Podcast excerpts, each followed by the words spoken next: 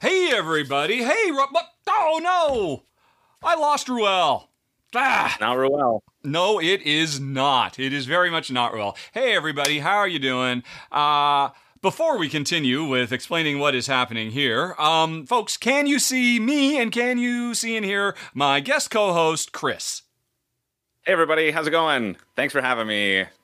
Hi, I'm Daniel, founder of Pretty Litter. Did you know cats tend to hide symptoms of sickness and pain? I learned this the hard way after losing my cat, Gingy. So I created Pretty Litter, a health monitoring litter that helps detect early signs of illness by changing colors, saving you money and potentially your cat's life. Pretty Litter is veterinarian developed, and it's the easiest way to keep tabs on your fur baby's health right at home. Go to prettylitter.com and use code SPOTIFY for 20% off your first order and a free cat toy. Terms and conditions apply. See site for details.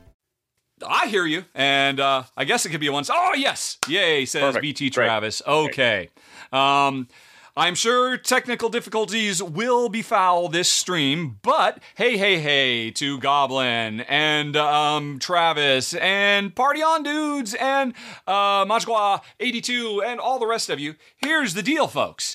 You will be getting some Ruel today. There will be the second R, but Ruel could not make it actually for the live streaming of this show. He had some other stuff to do this morning, but after Chris George of Room and Board and I are done doing uh, episode 56 of the R&R show, we will be raiding Ruel, and he will be doing a live playthrough of uh, Dickory Dock, which I think is a new game. I don't think it's... I, I I'm not sure what the situation with it is. He said, I'm doing Dickory Docks. I'm like, what is that? And he said, you'll find out at um, you know 2 p.m. PST on Tuesday. So It's the sequel to Hickory Dickory. the Hickory, yeah. Well, no, actually, the weird thing is there are two Dickory Dock games coming out within Are the there? space of two months because there's one from Elf Creek game called The Clocks of Dickory Dock, and then there's this other one uh, which uh, Ruel is covering, just I believe, just called Dickory Dock.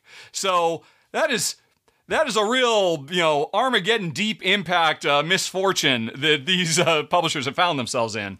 I, I always go for the rhyming personally, so I, I I would be excited to check out Dickory Dock because I think it'll be underserved as the clocks will get all the attention. I- It is hard to avoid the clocks of Dickory Docks. And ironically, I'll be covering the clocks of Dickory Docks in January. So, um, we'll, we'll figure it out. But in the meantime, hey, everybody, this is Chris George. And uh, when Ruel couldn't make it, I was like, okay, wanted to do the uh, top 10 crowd-funded games of 2022 because I thought that would be of interest to people.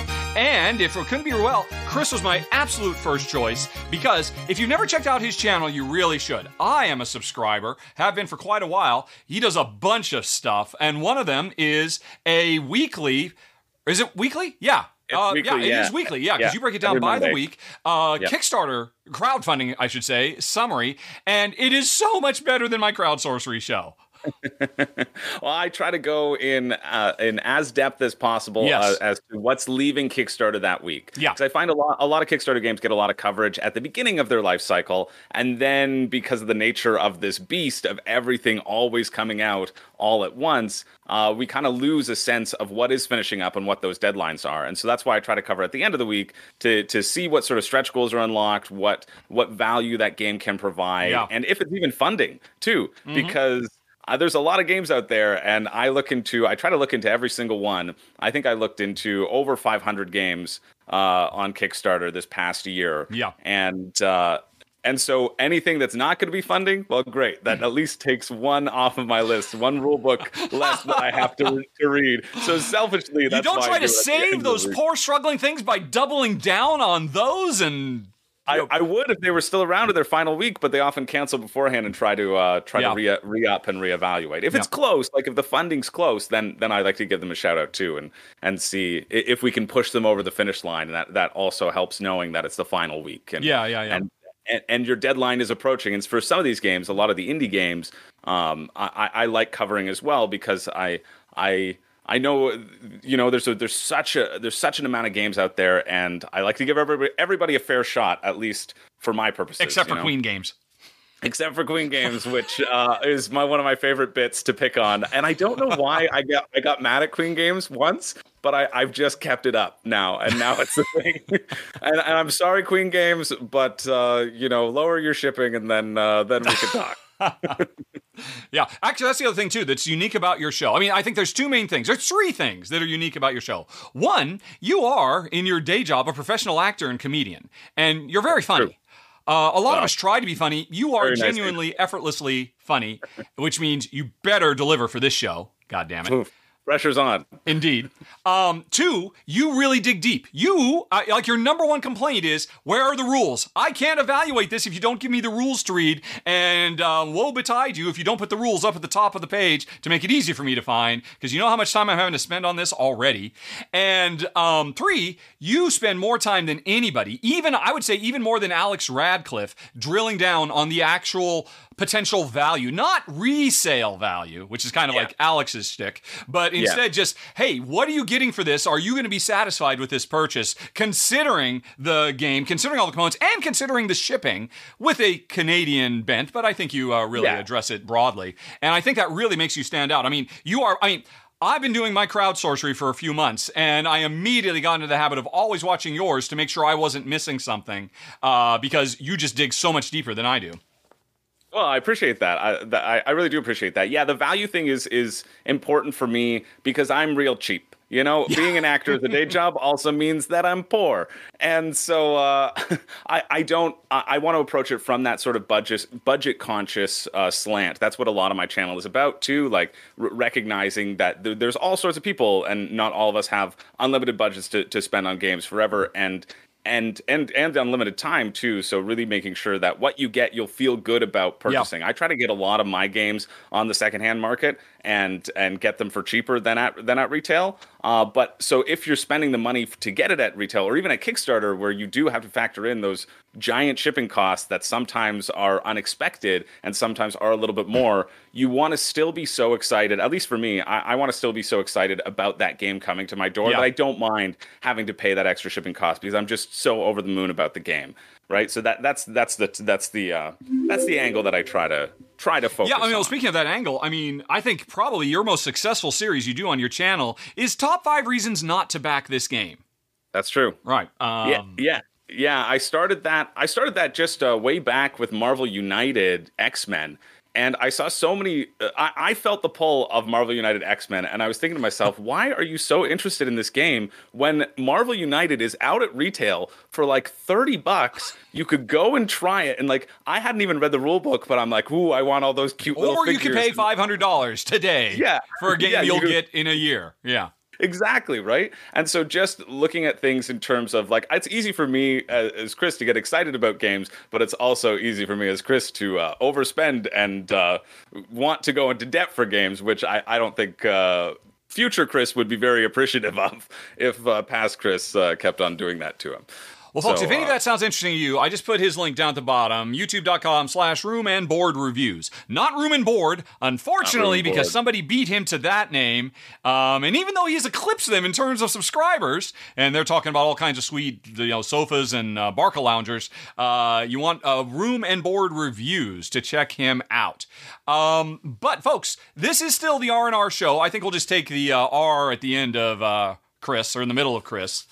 Well, it's room and board. It's, uh, that's why I figured you asked me on. Oh my gosh, of because, course. Uh, Of course, you could of bring in room and board. Uh, it's it's really the only reason why I went with an R starting on my channel name because I was like, you know, one day I'm gonna get on R and R. One day Ruel's gonna be sick, and when that happens, I'm gonna be there to pick up the pieces, baby. That is so uh, perfect. lifelong dream here, really. I'm Uh, really now- embarrassed to admit that it didn't even occur to me. But yes, this today we'll be doing the Rahdo and Room and Board show instead of the Rahdo and Ruel show. But remember, Ruel will be. I, I don't think he's sick. I'm not actually sure what it was, but uh, he will be here this afternoon. You know, um, just couldn't make it this off. morning.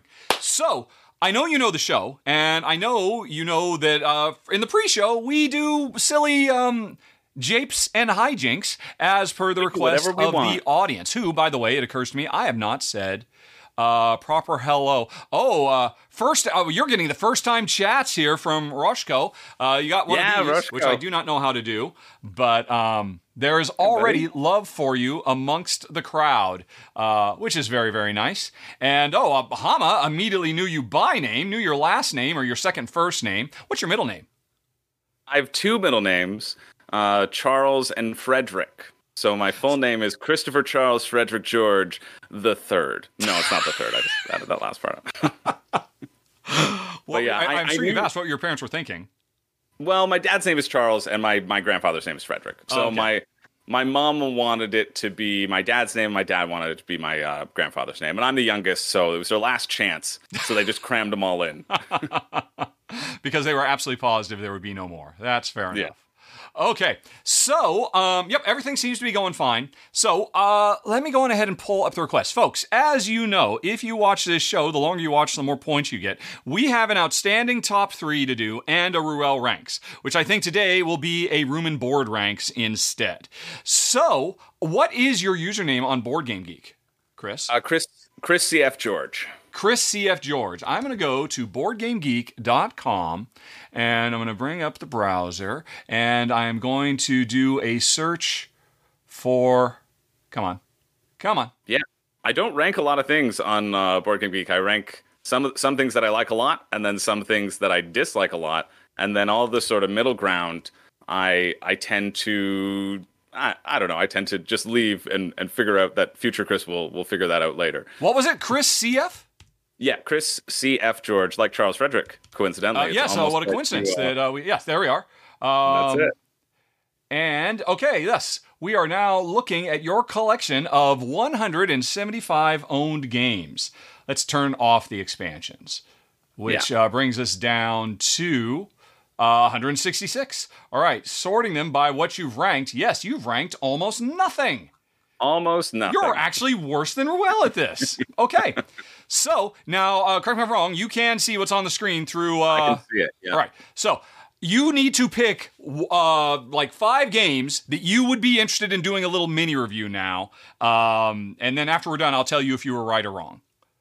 Okay. All right. So any Uh, of these, if not, I will scroll to the next page. Any of those? Uh, let's do Scythe. I just played that recently. Okay. All right. Scythe. Uh, classic. All righty. Uh, Let's how go Dutch any of Blitz. these? Have you have you played Dutch Blitz too? No, I've not. Oh, let's You put Dutch want to? Blitz. All right. Yeah, yeah. Dutch Blitz. A a wonderful good game. Yes, I don't know that's going to get many votes, but we'll give it a try. Uh, how about any of these? That's the best one. Um, let's go with let's go with Keyflower. Keyflower. One of my top great 10 one. faves of all time. So you better rate that wisely. How about any of these? Uh, let's go with Meeple Circus on that one. Meeple Circus. That's, That's the. a- uh, is that the stacking meeples, flipping meeple stuff? Yeah, yeah, I remember that's that one. exactly it. Yeah, Circus. it's- it's a and one more. Any Favorite of of my parents. Um, let's go with Gizmos. Gizmos. Ah, that's a blast from the past. Okay, folks. You have two minutes to pick which of those five games Chris is going to do a mini review and rank of, and then I will weigh in on my opinion. As always, you can cheat and use bits to uh, juke the stats or your channel points and all of that. And uh, you've got two minutes to go. And of course, Scythe, Scythe takes the. I mean, is there anything that hasn't already been said a thousand times about Scythe? Do, do you really want to hear? I mean, does nobody want Dutch Blitz? You've never even heard of that. Come Hey, on, Dutch Scythe. Blitz is a fantastic game, and you won't know how fantastic unless you all switch your votes to Dutch Blitz right now. I believe you can change your votes mid uh, vote if you would like. Yes. All right. Oh, Well, yeah, I, I I put some- in my see vote, and oh my gosh, actually, I that impassioned creeping. plea has now made Yes. a big push for Dutch Yes. Blitz. Look at Let's that. go, oh, but Scythe is fighting back. Stegmaier No. will not be denied. No, come on. You do not mess Dutch with the Blitz Stonemaier. gang? Where's the Dutch Blitz gang rising up?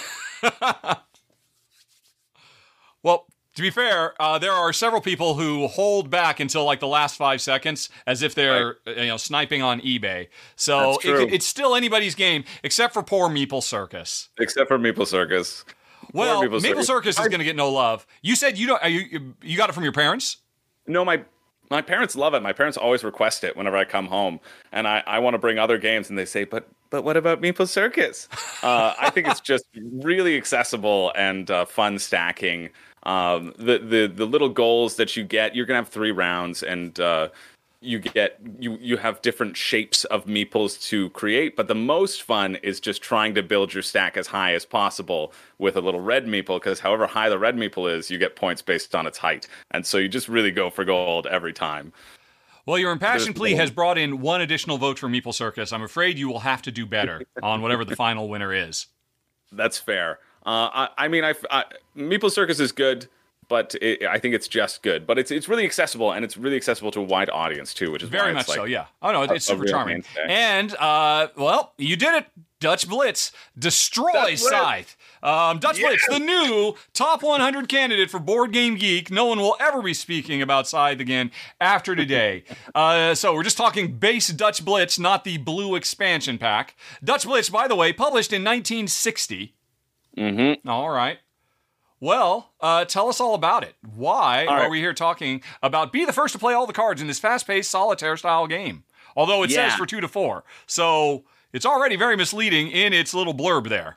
Well, it's actually speed solitaire. It's like competitive speed solitaire. Do you mean, how and when you say solitaire, you mean Klondike, right? it. I- Specifically. yeah, I- I mean the the standard Right. the standard stack your cards uh, because you can stack your cards. At, you can stack a nine on a ten as long as they're different colors. Um, and the whole goal is you're gonna have a pile of ten cards.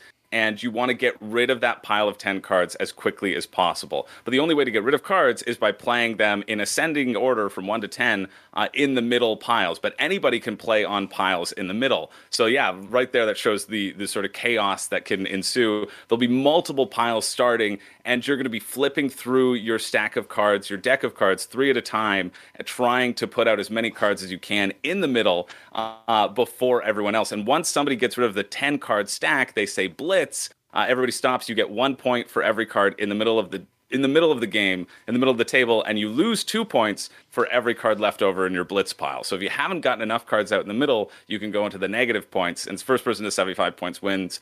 I have so much fun with this game. This game is legitimately, and I haven't done this yet on my channel. I probably will when I hit 10k. I think I'm going to do my like top 10 or top 20. This is uh, spoiler alert. This is in my top 10 games. Jeez all time. Louise. I love this game so much because of the energy that it takes around the table. My friends and I will play little anime soundtracks in the background and when the beat drops, then we'll start we'll start the game and we'll just be furiously flying back and forth. Uh, and so it's about managing your you have three little piles off to the side of your pile of 10 which you can use to stack the cards. Uh, yeah, I'm, I'm 10, looking. So 9, I 8 could stack them into the center uh, or into my own. Into your own exactly and so the, the the goal is as long as you get them out of your blitz pile that's all that matters and then you have the rest of your cards in a in a in a deck that you're flipping up three at a time uh, it, it's so so good the expansion pack is the exact same game as the regular game you just add in different color decks Mm-hmm. so that uh, of the back of them so that more people can play so you can Oh, play okay. an, an eight player game instead of a four player I mean, this game. looks like you can play it with just a standard deck of 52 cards. Is that not the case? You could. Yeah, Okay. yeah, there's actually 40 cards. You would take out you would take the uh, take out the jack, The king, face, queen. yeah, cards. Yeah, the face cards. Um you just go from 1 to 10. But but that's exactly it. And and how you stack is basically like oh, the reds and the blacks. So there's two suits. It's boys and girls, and so you have to stack a girl on a boy. You can't stack a boy on a boy. Okay. But uh, because they're different colors that also adds to the tracking of oh shoot, is this a boy or a girl like as you're stacking and sometimes you make a mistake and Oh and- yeah, I noticed. So you have to go same suit if you're putting them in the center, as opposed to Correct. alternating suits if you're playing to your own area. Yeah, but in those alternating suits, you can you can't put a red or a blue card on top of each other because those are both boy cards, and then you can't put a, a yellow or a green on top of each other because those are both girl cards. They're basically representing the the the black and the reds of a standard deck of cards, but it's just uh, changed for for this way. Yeah, and then everybody has a unique symbol on the back of their cards that when you gather all the cards in the middle, you flip them over, you can deal them out based upon those symbols on the back. Uh, yeah, it's so so fun. It, it is my favorite speed game. I I will play. I've played Dutch Blitz starting at like 8 p.m. and going till like 4 a.m. in the Wow. morning. 4 a.m. It, it, it's I I will never get tired of this game. I just find it so so fun. Uh, and and I was on a contract recently, and there's so many different variations. Or it, it's interesting with card games too because you learn them. I feel like tar- card games. Nobody sits down and reads a rule book for a card game, right? you learn it the way it's taught, Yeah, and yeah. then those are the rules. Yeah. and then luckily there is a rule book in the Dutch Blitz pack. But when I was telling some people, no, that's actually wrong, and how you're playing, they're like, no, I, I played my way, and I like it better, and that's Mm. fine, right? Because it's just a card game. It's just for just for fun, and however you you have fun with a group. But uh, yeah, Dutch Blitz. Uh, you want a, you want a rating out of ten? I give it a ten out of ten. Wow. Okay. I give it a ten out of ten. I love this game so much. I have to. It, it's it's in my top ten games of all time. I, I think you would be required to do so. That's uh, I would, legally I would have, obligated. I would have to do it. Yeah. Wow, that is that that is by far, I think, the oldest game we have talked about in any length of time on this show. So you are totally bringing the Yes. cult of the old. Um, you're living up to your whole. Hey, I'm all about value since you don't even have to buy this thing. Although That's true. You just use a standard deck of cards. Yeah. Although it But seems like it- if you use these cards, it would be easier to play because there's the more clearly, distinctly delineated colors. That's probably going to help Yeah. play, I think, quite yeah, a bit. delineated colors, and well, everybody would need their own deck of forty cards. That's the thing. Oh, I see. you- oh, right, you- right, right. Okay. the way you sort it is through the backs, so they ha- they would have to have different backs as well, because that's how you can tally who got what into the middle and how you can give yes, those cards yes. back to their oh, so they'd decks. have to be like you know four different packs of bicycle cards Four from a gift shop or something like that. Or instead, folks, just go to the Dutch Blitz Games Company. There's a company that's sole purpose is to sell you this game, which is in Chris George's personal top ten games of all time, even though it came out in 1960. That is pretty cool. Yeah. Oh, Bonzinator in the chat is saying saying uh, she loves Dutch Blitz. That's what's up, Bonzinator. That's what this man brings to the to the party. I mean, We'll both virtual and in real life. Well, that's cool. I'm glad you're here. I don't think that ever would have come up in a million years. So I don't think it would have either. you are now obligated next time people check you out, uh, Chris C.F. George on Board Game Geek, that they will have to find that has been ranked a 10. Um, Mm-hmm. Oh yeah, yeah. guaranteed. Which, by the way, currently ranks number 167 in Board Game Geek's party list, which isn't bad, actually, for a game That's that came out in 1960. So, I would imagine the Board Game Geek Zeitgeist agrees with you. That's a good call. That's a good start. Things are going well uh, so far. Yay. Yeah, Mr. B- Mr. Boom in the chat saying how necessary is the expansion for Dutch Blitz. Um, it, it, it isn't necessary at all. I find four players is kind of my optimal player count as well. But I because with more players, it's going to go a lot quicker. Uh, it's going to be a little bit more random because it, it it'll be more dependent on who gets a good gets a good breakdown in their stack and can get those out pretty quickly. So I would just start with one pack, but it's it's nice to have two packs. I I specifically don't have the green box. I have the blue box because I know a bunch of people who have the green box. And then I know if we want to get together, I can bring my my expansion pack which plays exactly the same, right? It's just the different cards on the back, uh, and we can mix and match and uh, and play up to eight if we wanted to. But I think I think my optimal count would be like four people. So, you are part of a Dutch Blitz network in the Great White North, is what you're saying. Oh yeah, Effectively. Oh yeah, I'm pushing to make Dutch Blitz our national uh, board game over Crokinole. If if I had my druthers, That is interesting. Although I suppose um, the Netherlands might have claim to it first, but uh, They are in the title, after all. we we might be able to to make a play for it. Yeah, that wouldn't be the first thing that North America has stolen. Um, so I, I, I'm down for it. They just need to rename it Canada Blitz, obviously, or Canuck Blitz, perhaps. I don't know. Connect Blitz. I like it. All right, cool. Well, folks, that was one thing. Let me go on ahead and pull up the list, see if you have requested anything else. I am marking that Ruel or that room and board ranks as complete. And we also, Ruckus, uh, regular of the show, has requested a top three. So now the audience has to make suggestions. What would they like to hear the top three of? And it could be game related, it could be pop culture related, it could be culinary related, it could be Canada related. And um, if you, Chris, when they start actually making suggestions for top three topics, if you see any that strike your fancy, although wait a minute, Thundergriff Games just Thundergriff rated. Game. Hey, Thundergriff Games, you're still Hey, my everybody. favorite raider. Let's start the whole show over again now that All right. Thundergriff has finally uh, you know made it to the party, pal. Hey everybody, this is not Ruel. This is Chris George of Room and Board. Today it's not the uh, Rahdo and Ruel show. It's the Rahdo and Room and Board show, uh, which is just as uh, trippingly off the tongue uh, that rolls. And uh, we're in the pre-show right now, and we are about to do a top three. But you, the audience members, have to tell us what type of topics would you like for us combined to do a definitive top three of. We've got we've got one uh, one suggestion you- by? Bonzinator right now. So that says it's the only one that I see so far. Okay. Top three games that take a long time to play, two plus hours. Long games. All right. That's Long, pretty good. That's a pretty good one. Plus our games. All right, that's a good. That's a good one. All right. Rosh, Roshko's saying top three games that were featured in World Series of Board Games because uh, he's he's one of my uh, one of my community members, one of my patron members, so they know. I also uh, have done some work for the World Series of Board Gaming. Yes, you have. As well, I was there. I was their director of production uh, and will be their director of production, kind of for the upcoming event as well. Well, if Uh, that gets chosen, I'm sure you have all kinds of exciting stories. Give me another one. Uh, what else do we got? Top three holiday movies. Holiday movies. We just literally did that last week. Did we not? we did do that one last did. week. I That was the one that was because I- chosen. I watched it. I watched it. Uh, I watched it last week in preparation for this, and I remember that you were talking about uh, about Die Hard. Top top eight play eight plus player games. That's a that, that'd be a tough one. Can you pull? Can you pull off three? Because I'm kind of known for. I mean, only playing two player games. I would. I would struggle with that one. yeah, that one would be tough. Eight is a tough number. I know. I know what my number one would be. I know what my number two would be for that. Give me more Uh, options. can get one. Uh, top three holiday foods. That's what's being thrown out in the chat. Okay, that's a good one. Um, what else was there? Uh, top top uh, three games to play co-op with a girl. Co-op with a girl. I'm gonna amend that So- to co-op so- on a date. Let's Yeah, say. co-op on a date. There we go. Co-op on a date. I like that. it. All right, just need one more. I'm trying to think of. Uh, I'm I'm now desperately. You know what? You're a to- guest. You could suggest one if you like. I could suggest. No, I, What would I- you I like, to the list chat. then? All right. I like I like the chat. I I like the chat. All right. Um, because uh, yeah, I, they're they're much smarter than me. Top three mean games. That's a good one. Ooh, uh, I got stuff to say about that. Yeah. Alrighty, there we go. Folks, you once again have two minutes. Let the voting begin. Uh, let me go on ahead and bring Chris's beautiful, beautiful face back on screen. There we go. Um, so, uh, I, I, it tends to be that the uh, non game ones don't make it, but we have a bunch of game ones.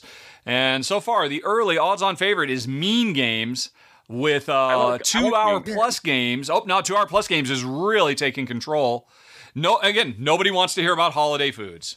I will give it one vote, just in in uh, in honor of the holidays, to talk about. Although honestly, I, I'm drawing a blank. That would be a tough one. I can't even think of any holiday foods that are particularly what do you- meaningful to me. Do you A have a figgy pudding, yeah, Do you have a tradition? A figgy pudding? There you go. Wow. I don't even know what We, uh, exactly one is, but I like the word. I think a figgy pudding would be like similar to a bread pudding, just with uh, with figs as the main ingredient rather than bread, or maybe like a sticky toffee pudding, but like figs instead of dates, right? You're really going deep on that figgy pudding. Hey, I, I've thought a lot about it. We uh, we were singing about it at the end of uh, "We Wish You a Merry Christmas." That's when true. I was doing a Christmas Carol. All right. Yeah, it's. I think it's going to be mean games or two-hour plus games. That is interesting. Well, while we're waiting, since nobody cares about the World Series of Board Games on this particular live stream, uh, that's the Vegas thing, right? The, they did their first one, That's they're doing the the next Vegas one, and so and you're more than just somebody who goes. You're, you said you were director of operations. What was that? Yeah, I'm the, I'm like the director of production, so I've been I took care of all the live streaming aspects. Oh, I uh, see. in behind and so this this year i'm working with them uh, a little bit behind the scenes working on their marketing just making sure that like the word gets put out that uh, what what the world series has to offer um, and and then come the day i'll be dealing with all sort of their live streaming we we really tried to do it do it as big as possible with a small budget this past uh, this past year, and so I'm pushing to maybe get a few more cameras in, um, get a few more things set up to uh, tracking scoreboards. Oh, so wow, people okay. can see who's still in. Uh, I've got a lot of. It's it's nice to be on. On the team earlier Early, this yeah. year Yeah. because then I can start thinking a little bit more about how to implement and make it like an exciting event for everybody who attends, but also exciting for those at home uh, and make it a fun live stream. So this did not turn out to be the board game equivalent of that boondoggle. Uh, The Fire Caribbean- Festival? Yeah, yeah. It was not the Fire Festival. Bonzinator was actually there. Bonzinator Oh. was there. Um, won uh, the door prize of a uh, game theory table. Oh And- wow! Yeah, so so she won a that was a, a really good video of, of her celebrating, rightly so. Uh, Bonzinator also made it to the finals of Blood Rage. So uh, yeah, she almost took home the the ring Wow, of uh, the championship ring in Blood Rage.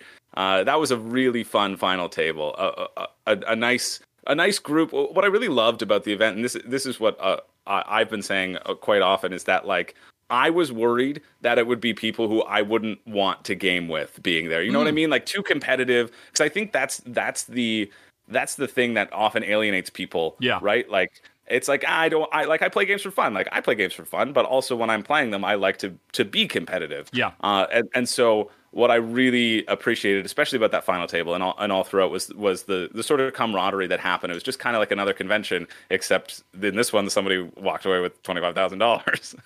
That's all. No, no big deal. That's all. No big deal. Or you get a table just for showing up. Apparently. Or you get a table just for showing up. Yeah, Bonzinator won the door prize table. And Yeah, that, was, offer uh, not binding in the state of Las Vegas or you know uh, Nevada. Sorry, folks. Uh, Everyone gets a table. You heard it here first. there you go. You can take that to the bank. Bondsnader, uh, at the same time, thinks says you did a fantastic job um, running the show, and it's glad. I mean, yeah, I mean, I, I was aware of it. I had no idea it was uh, so big, and it sounds like it'll be even bigger next year. But in the meantime, folks didn't want, even though we just spent all this time talking about the thing that folks very specifically said they wanted to hear more about figgy puddings than they did about that. We just ended up talking about. Uh, and you can hear more about it, folks, on Chris's channel. I strongly That's suggest true. everybody go and subscribe. So what was it? It was long games, wasn't it? Did was it? It was long games. all right. Yeah, I think it was. Yeah. well, Long do games any uh, jump it out at you as um, uh, you know, you, that, that are and, and audience you too? Uh, anybody have any recommendations for the greatest long two hour plus games of all time? I feel pretty comfortable in this category because I generally like games when they're longer than two plus hours. When somebody said long games and then two plus hours, I think, oh, that's a standard game. I'll try to aim for three to four hours.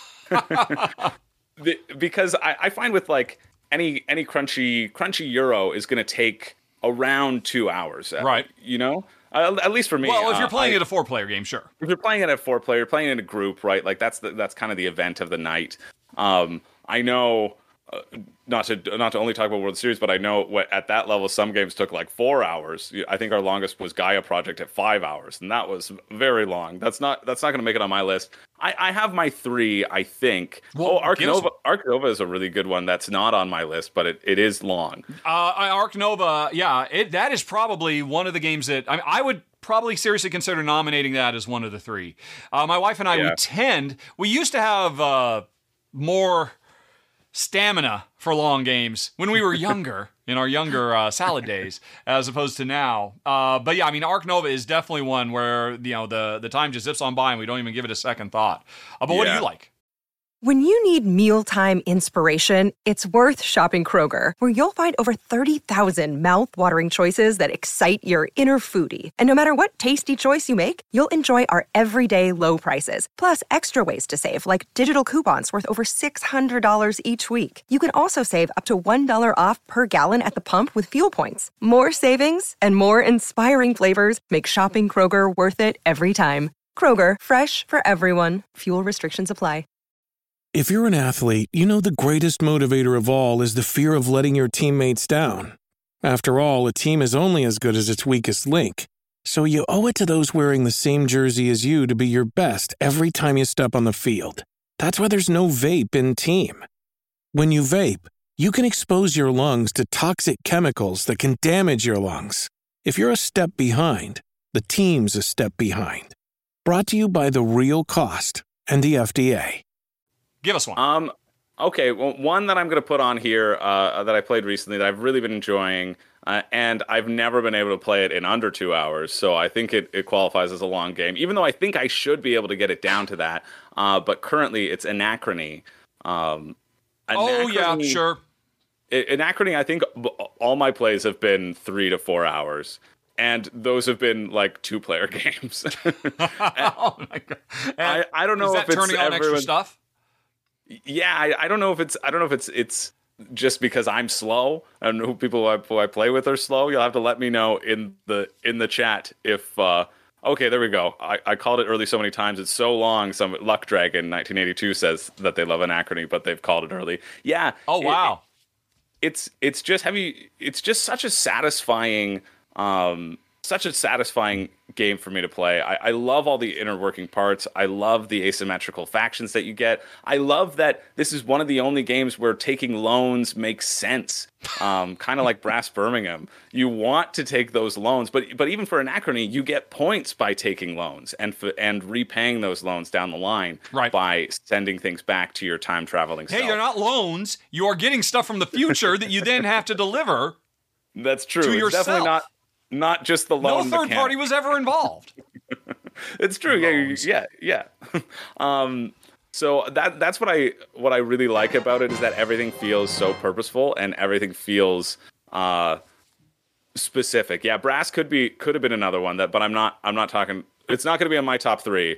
Um, although it could be. Yeah, I'm thinking about all the games that I love th- playing. I, I, the, the- I think the biggest thing about anachrony that would uh, that I, I would certainly give a nod to too is unlike a lot of games where I mean if you're going to be a long game you really do have to feel like you're going on a journey.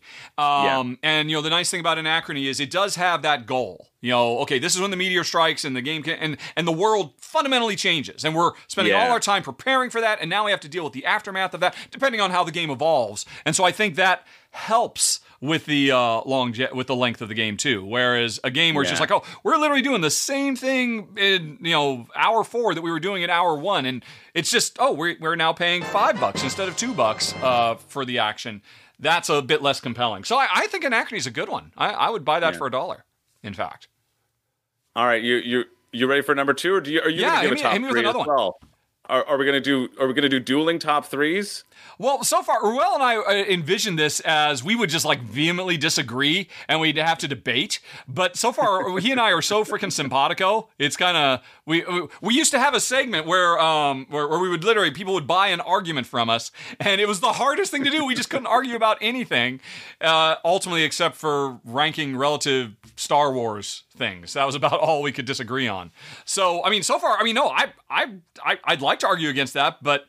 It's a really freaking good suggestion. Not as good All as right. Arc Nova, but uh, follow it up. Uh, see if that was your one hit wonder.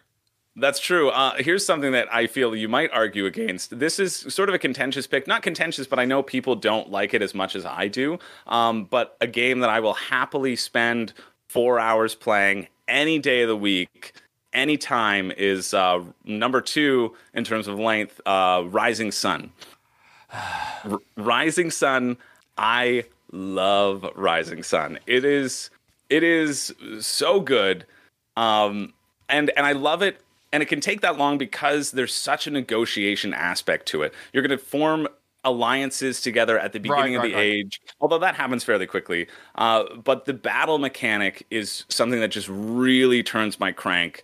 Uh, you have a hidden screen and you're bidding your coins on different advantages and you're trying to read the opponent on how many coins they're bidding so you can bid just enough and just more than them. Uh, and, and the amount of shifting the shifting nature that can happen just based around that one system is making deals for later on down the down the turn, making deals for later on in in the game where you're saying, okay, listen, I'll give you this, uh, I'll give you this province, you can win it outright, but then the next one, which is only you and I in a province, well, you make sure to bet all of your coins on that one because then you can pay me back and I'll uh and uh, uh, yeah, I'll let you win it as long as you bet all your coins. But, But let me ask you: Is this does this game benefit from its extreme length? I mean, what would a 90 minute? I mean, I, everything you just described, none of it seems like, oh, thank God I've got three hours of that rather than 90 minutes of that. you know, your anachrony, again, it tells a story. It, it has a change. It, you know, there's an evolution. And I mean, I've never played Rising Sun, but you're fighting over the same stuff at the end that you were fighting at the beginning, right? I, I think there is there is a real sense of evolution. There's a sense of of how the alliances can shift throughout the Sure. game because you make, you make formal alliances at the beginning of each season and you do that three times Mm-hmm. and so it's it's either are are our alliances staying together or are they fragmenting who has betrayed who and how what are the repercussions of that down the line in the in in this game right it's not going to carry over into the next game because i did this big betrayal it's yeah i have to manage Except this, it will this carry over to the next game, obviously. Except it will. Yeah, except it will. 100%.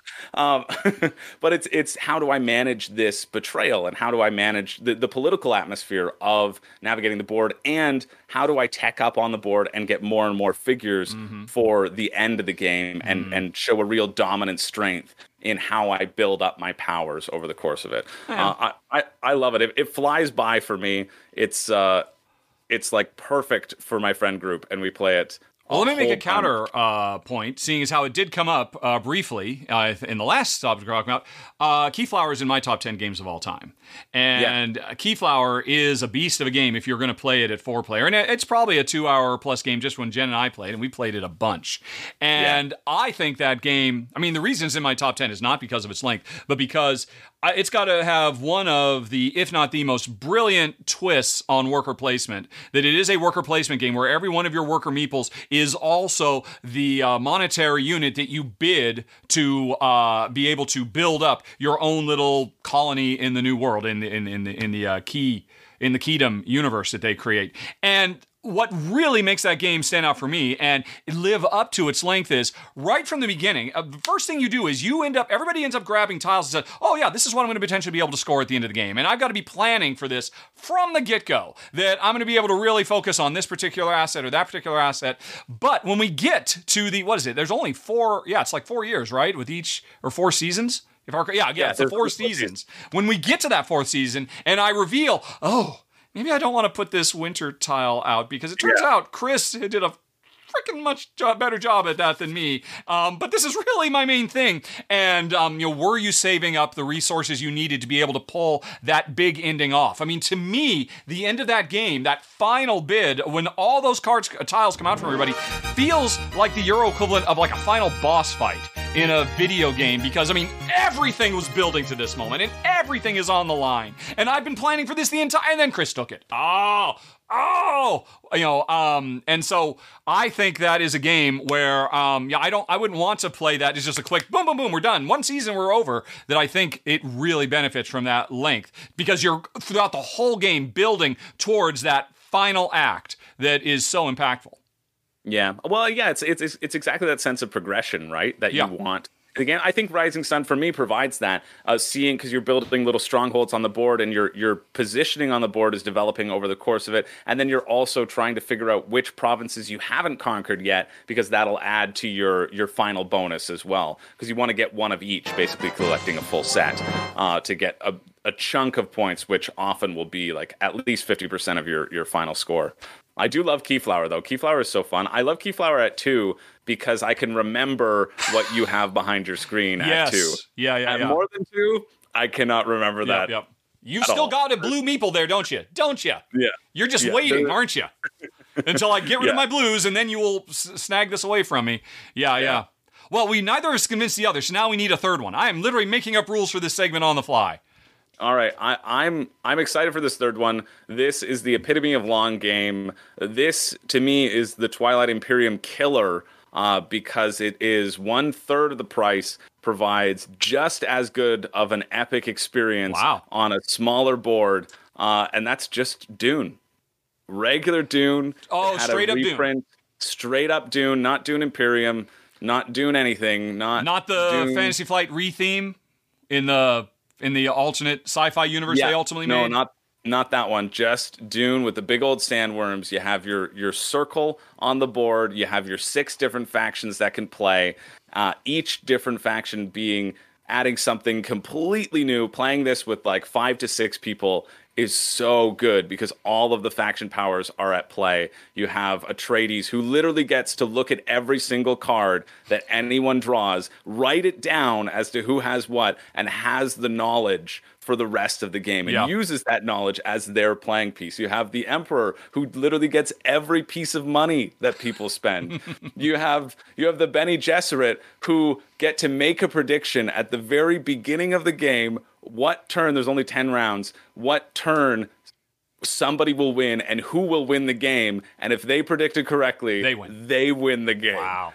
it's just it's such an incredible epic experience. Uh, i have loved every play of that game. I i feel like i could never play that game enough because of its length right? You have Right, to set right, aside that time. You have to set like we even called one of them called one of the games early it was after like six hours and we are like okay i think that alliance was, is, was going to win and somebody wanted to go to bed because they had to work in the morning and they didn't realize how long it would take um, but it, it even even playing half of that game feels so monumental to me uh, the the shifting nature and the tense struggling for for ground uh, Here's I, the thing. I, I absolutely you, love it you have made me want to play that game now. So it wins. There we go. So that's it, folks. That's the top three of all time Arc Nova, Dune, just straight Dune, and Yeah. Anachrony. Yeah, you're right. Rising Sun, Anachrony, and Dune. yep, that's what I heard. Arc Nova and okay. okay. Well, cool. Um, hey folks, let's see. Did anybody ask for any more features at this point? No, nobody has. You have your notes, but apparently nobody else wants to hear from you. Uh, no, no, no trivia. No, th- this or that. Come on, folks. You've got the points because uh, we've got a little bit of time to kill because we need to go until two when we are going to raid Ruel um, playing what was it, Dickory Dock, right?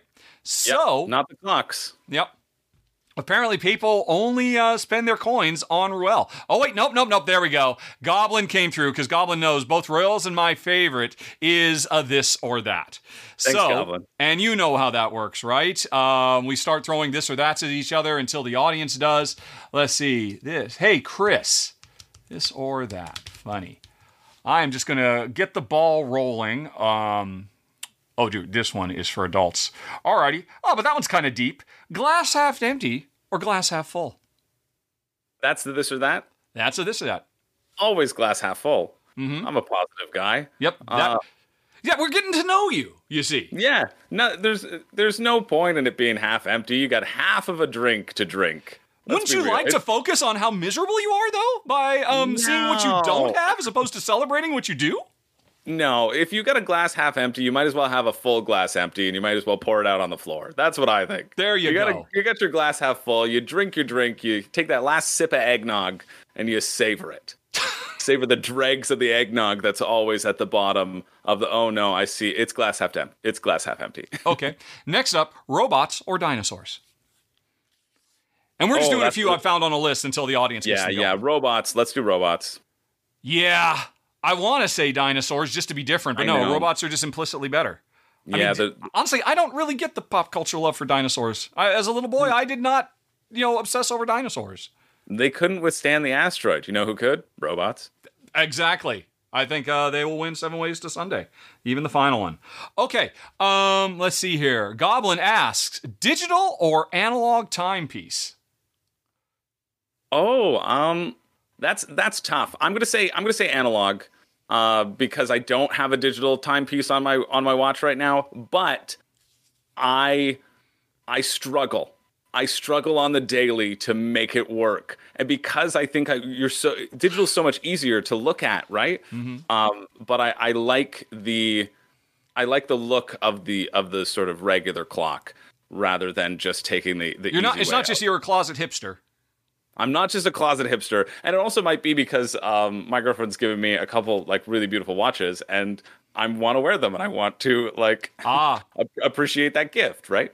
Um, so it it's been a shift. It's been a real shift of of mind, but I like the look of it a little bit better. It feels a little bit more, uh, a little bit more or classy. I wish I could join you in that, and probably as a younger man, I would have, uh, since I always uh, wore mechanical watches during all my years of working.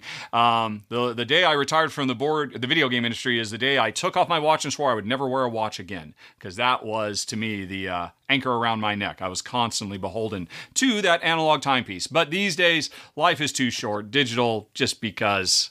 Because you want to know it. I got enough know struggles. Right. I don't need to introduce optional struggles um, to my life. Let's see But here. it kind of mixes it up because then you never know if you're actually telling somebody the correct time. That's You true. you, you you always get to live in a little bit of fear. You always panic. round off. yeah. yeah. Everything's always either 3, 315, 330, 345, or 4. Nothing's ever 327 and a half. See, I never do. Yep. I, I hate rounding off, which which I should Oh, like. so then you make then. people. Okay, wait a minute. Wait a minute. Yeah, Just wait, oh, no. wait, wait. I make them wait. 622. make them wait for the goods. I wait until the I wait until the second goes all the way around, and then I can tell them with absolutely certainty what the time is. All right. Um, let's see. Uh, SailNet says hat or no hat. you often wear hats in the hipster backwards style. I have noticed. I do well because I like. Well, I started because I started this channel during the pandemic, and so naturally my hair was that of the pandemic. Ah. and so I, in order to keep it out of my my face, I would put a hat on. But if you put it forwards, that's bad for lighting. So I would put it backwards just for for not lighting, and then uh, I, I just wore it for a long time. And um, Sailnet might know that uh, I, I lost my favorite hat. I left it in an Olive Garden in Pennsylvania. Oh no!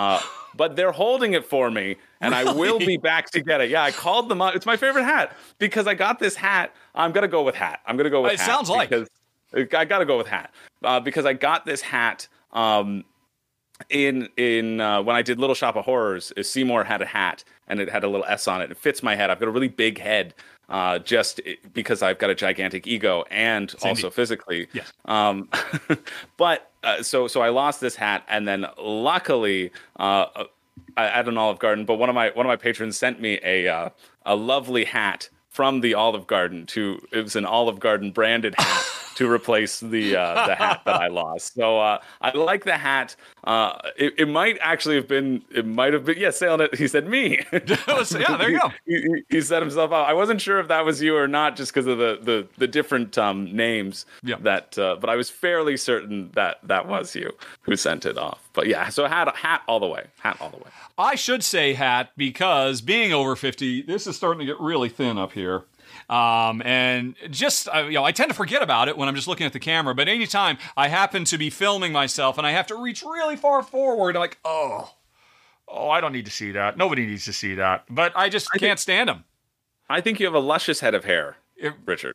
For a 52 year old man, I think I'm doing okay. Thank you. Yeah. But still, yeah, I've just never found them comfortable. I've never liked them or sunglasses or pretty much anything on my head. I earmuffs. I'm a I'm pro. I love. You're pro earmuffs? yeah, I'm pro the new fancy kind where you wrap them around your head like Lobot Oh. from Star Wars. I don't know why we didn't have those kinds of earmuffs as a kid. We had to have the Ralphie, uh, you know, piece of plastic Yeah, that came over and yeah. didn't do anything, didn't keep any of the wind out. But now modern earmuff technology has come so far that I'm I'm definitely big earmuff guy. Yeah.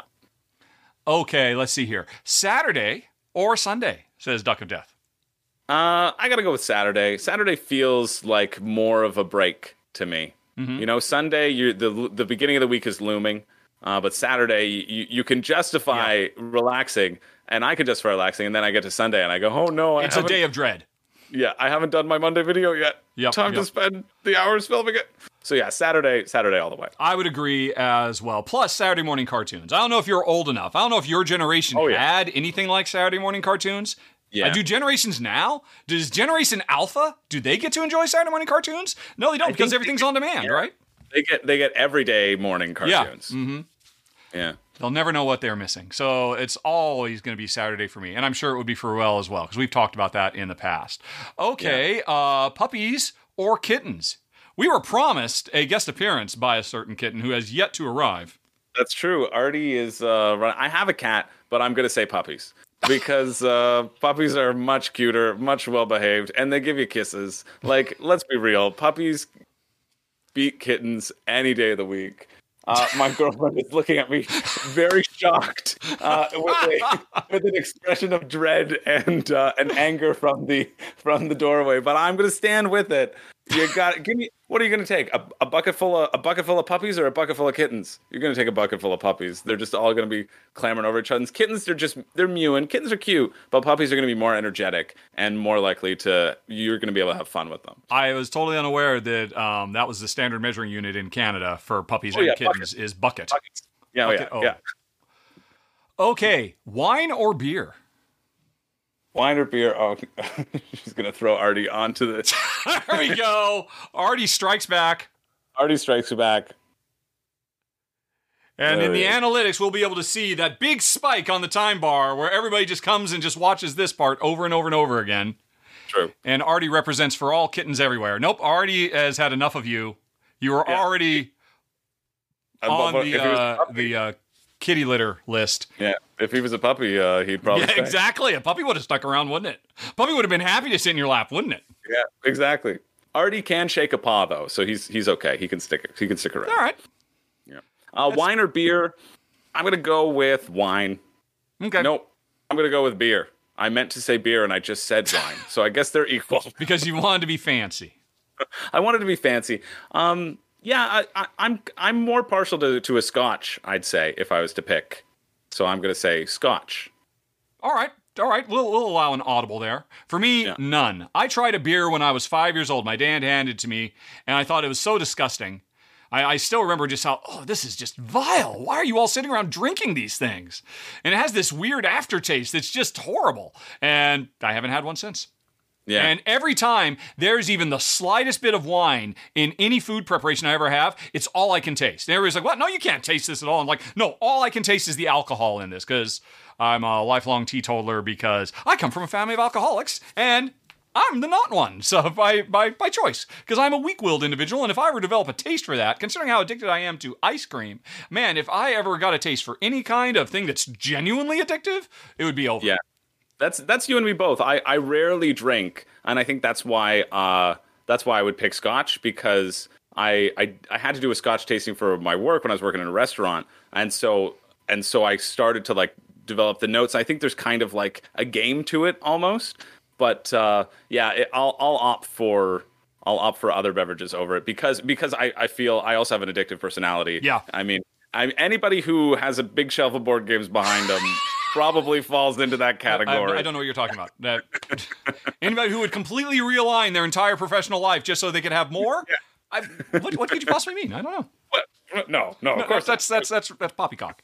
Alrighty, last one, and this one's really for Ruel. Wherever you are, Ruel, uh, uh, Majarwa wants to know the Star Wars prequels or the new trilogy. Oh, that's tough. I'd like to pick and choose between the three. Nope. Between Three all of the one or three of the other.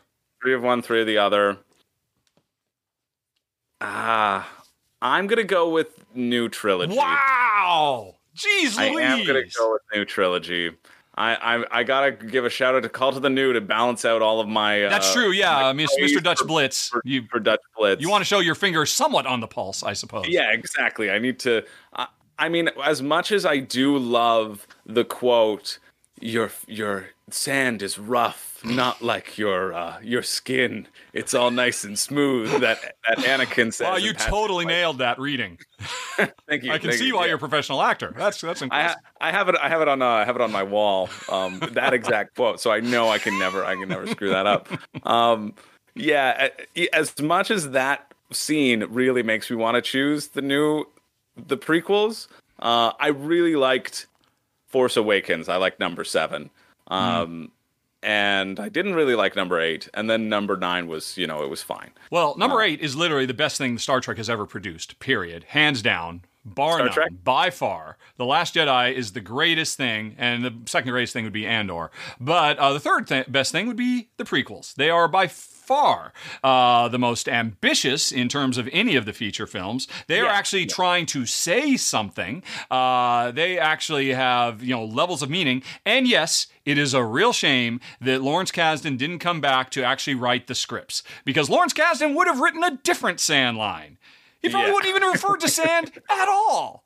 I really love um, the the sequence of execute Order sixty six in Hmm. in uh, Revenge of the Sith. I, I found that that was like chilling. I remember Yeah. like getting goosebumps in that. I was like, ooh, you can really like that that that payoff is really good. Um, I didn't. You like Last Jedi? Last Jedi felt like a TV show to me. It felt like an it felt like a bottle episode. Hmm. We could do an hour on that, but we will not. We will end We, it there. we have to move on. Yes, exactly. Uh, but uh, if anybody wants me, I've got a back. 13 page thread at guild.rahdo.com extolling the virtues of The Last Jedi, um, taking on any and all nitpickers uh, to definitively prove once and for all it is the best, most well considered, uh, most dramatically satisfying of all the Star Wars. And that's it, folks. We are done with this or that. Everybody, give a big round of applause for Chris George. Yay! That went pretty well. That was fun. Yes, I agree. Okay. So, um, and I'm sorry, I see some more questions were coming in, but that will have to wait for another day, uh, because it is now time to actually do. Well, no, it's time to battle to the death. Um, which wow, I feel really weird not doing it through well, but I'm going to do it anyway. I'll battle to the death with Yeah, you. the battle royale. You can't see the little icons w- well enough to actually do the uh, color commentary, can you? In Discord. Um, n- maybe not. Okay, then I will do so as um, everybody, uh, you know, throws down for 100 customizable coins. Oh, and by the way, thank you, Firewind, for subscribing, Flying Dutch Rocker, Mr. Boom, um, RRSP James, and uh, uh, and Denoga, and Sea Otter, and uh, Duck of Death, and er, okay, all they're all down there. They're fighting to the death right now, and I forgot to put Fighting it on screen, death. full screen, so I can see. Wow, we got a big uh, turnout. Nobody's going for me. I'm taking out RSP James. Or at least I tried to, but then I ran screaming when Corthane came for me. And um, I think Dude, I'm, in it. Hey. Ruel Gaviola is in the scrum, and he has been eliminated. So I guess he's probably still in the process of getting ready for uh, his dickery. Uh, but I took him out, and then somebody took me out, and the crowd is thinning. Andrew Scott, Ruin and Board Reviews is currently the odds-on favorite to win. That big, bushy, beautiful beard of yours throws Give me that down with the pleasure beard. of Andrew Scott. You are running, screaming from Andrew as a common. Andrew oh no, Scott, I've does never Andrew get? liked Oh, Andrew name. misses the health pack. You throw down. You finish AJ Fox. Andrew really has it in for you. You turn and take out Come Andrew. on. Take him. Let's go. You go Let's for the go, everybody. pack. Give me that health back. and then Cassandra Miller, who's been here since day one. Um, Having people in the back. That's the way. That's the screaming way Room and from Board reviews. beard. Uh, Um, but no, I, I think Cassandra it. turns and fights, and you should run and scream now. But no. Oh my! Nope, Cassandra got you. oh. Oh, I thought I had it. That would have been very impressive. I really thought I had it. That's that's that's such a shame. But great job, Cassandra. Yes, congratulations, Cassandra, for representing the R and R show, old school R and R. Rahdo and Ruel, not Rahdo and Room and Board, which actually works. I don't know why that didn't occur to me. The same thing happened the the one the one other time that Ruel couldn't make it. Um, Shay from RTFM stepped in, and it wasn't Yeah. until he pointed out to me. My channel starts with a freaking R. What is wrong with you? Live in front of everybody, that I realized, oh, I really don't know what I'm doing, and I should not be in charge. Clearly, I think you set it up that way. You're just you're just being humble. I'll, You're just I'll, let- I'll you're letting the guests take the glory. You're giving us the spotlight, and uh, and I appreciate it. Well, uh, enjoy. Okay, folks. So now, uh, let's see. Ruel will be back next week, and we're doing your standard end of the month sponsored fun again thing, and we'll be doing the uh, contest giveaway for the um, the LED. Oh, I love this LED thing so much. Have you seen this, Chris? Oh yeah, with the with the uh, the LED all around side, or the really cool um, box they did successfully fund. So yay, they will actually have them to give away. So folks, you still have one more week to go back and watch Ruel's and my top ten games we're thankful for. Um, to see who wins, um, but otherwise, uh, yeah. So you know the show. We're gonna uh, we're gonna do the intro. We're gonna do the top ten. Uh, we will introduce the uh, the people who actually watch the R and R tomorrow on YouTube or listen to it on the podcast stream or whatever. So we'll introduce you again. Um, say Ruel couldn't be here, but he's uh, he's he sent he sent his best his top men, as it were. What is that a quote from? Top men, top men. Well, that's gonna drive me nuts. I don't know Probably what that's from. Hmm? I would assume it's Top Gun. Nope, nope, nope, nope, nope. It's it, it hardly matters. It's neither here nor there. If Kabuki Kid were here, she'd be able to. Ah, Raiders of the Lost Ark, top men, top men. Thank you, uh, Travis, for uh, stepping in for Kabuki, who has all the old um, octogenarian uh, pop culture references, you know, at the uh, right off the top of her head. Okay, top men. Yes, of course, Raiders. Of course. I've been saying that my whole life. I don't know where I got that from. Anyway, so uh, what do we got here? Another day is here, and you're ready for it. What to wear? Check. Breakfast, lunch, and dinner? Check. Planning for what's next and how to save for it? That's where Bank of America can help. For your financial to-dos, Bank of America has experts ready to help get you closer to your goals. Get started at one of our local financial centers or 24-7 in our mobile banking app. Find a location near you at bankofamerica.com slash talk to us. What would you like the power to do? Mobile banking requires downloading the app and is only available for select devices. Message and data rates may apply. Bank of America and a member FDIC. What men? top men. All right. Um. So I need to. I think I've got the uh, box cover right. Yep. I did not have time um, to replace Ruel with uh, pictures of Chris, which would have been nice. What are you talking about? That looks that's, That's uh, me, shocking. Yes. Uh, if, if you only hadn't shaved and you, if you 'cause I put your sh- it's 'cause glasses on. I- Yeah. and you get your fedora out, I think uh, Yeah. it would work beautifully. Um, quick, go get a disguise. Yeah, put on your Ruel disguise with your beard and glasses and fedora. Um, right. So we got that, and right. Oh, hold on a second. Uh, let me make sure the browser. Oh, you left. Oh my gosh, he is actually going and getting a disguise. No, I was seeing if it, I've I've seen if I had it handy, but I it's not. you do not. You you, you you left it in your other trousers. Yeah. Okay. Let's see. I need to make sure the uh, cr- uh, Chrome hasn't crashed. Yep, there it is. All right, so that's number ten. Uh, paste it in. Waiting to hear. You'll do ten. I'll do one. Um, right. So hey everybody, this week's episode of R&R is brought to you by you. Thank you for supporting the show, and thank you, Chris, for stepping in for blah blah. Yeah, that'll work.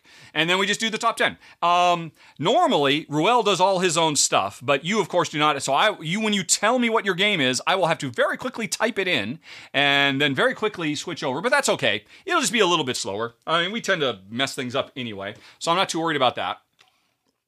And you do have, all right, because we're going to, my top five and your top five, and then you have your remainder ready for the post show, right? Yeah, yeah. Okay. I'm excited about those as well. I am very interested to see what you came up with. I could have probably, I feel like I could have guessed Ruel's uh, pretty easily. But with your whole, I'm, I'm interested to see how much you went down the, uh, how much you stayed true to your ideals. Uh, you know, what the value proposition of your entries are, as opposed to did you give in to FOMO and throw some plastic monstrosities, um, which you have admitted freely you feel the pull of from time to time. I, oh, I do. Uh, well, Rising Sun's got a bunch of plastic Yes, monsters. Rising does. Mm-hmm. Sun was my first Kickstarter. Uh, that Oh, really? on the Kickstarter train. Yeah, yeah. All right, well, cool. Okay, then we are ready to go. Let me just get one more drink of water. Put the reminder up on screen. Uh, okay, folks, so while we're filming this, we're just going to be back and forth. You can be the audience. Uh, let me come back to me. If you have any questions, if you think, what, that's ridiculous, or what about X, Y, or Z, by all means, um, give questions to us, but start your questions with a question mark. That means they go into a special queue, so we won't miss them. Um, and we'll do, uh, we'll, we'll, we'll talk about our just missed it, our also rans, and then we'll do some Q and A, and then we'll raid Ruel, and it'll be a good old time. Okay, so you're ready, Chris. I'm ready. Okay. Then, one more drink of water. Okay. Oh, and hey, by the way, you've had no internet outages, have you, the whole time? No, I think I think we've been okay. That's good. Why did I even draw attention to that? That was idiotic. Um, Well, it's certain to happen now. exactly. Should have just left well enough alone. But if if if there is a glitch, we'll I'll edit it out after, and we can say, right, okay, now that Chris has rejoined us, thanks to his internet service provider, blah blah blah. Okay, cool, cool, cool. We are set, folks. Are you ready to go? Um, then let's do this to this. Hey everybody, this week's episode of the R&R Show is brought to you by you fine folks. Thank you so much for supporting the show and also thank you so much for Chris George for showing up this week. Ruel could not make it for what are we at? Episode 56 of the R&R Show. So instead of this week being um, Rahdo and Ruel, it's Rahdo and Room and Board. Chris George, uh, say hi to the nice people. Tell us about yourself. Everybody. Uh, thanks so much for having me on. I am really excited to do this top 10 because every Monday on my channel, Room and Board, which is at Room and Board Reviews, I look at everything leaving Kickstarter that week. And Kickstarter, Game Found, Backer Kit, uh, Mom and Dad Give Me Money for My Startup.com, any of those lucrative sites. I take a look at, and uh, and it was fun to look through the entire year and see which ones jumped out at me, and then try to rank them.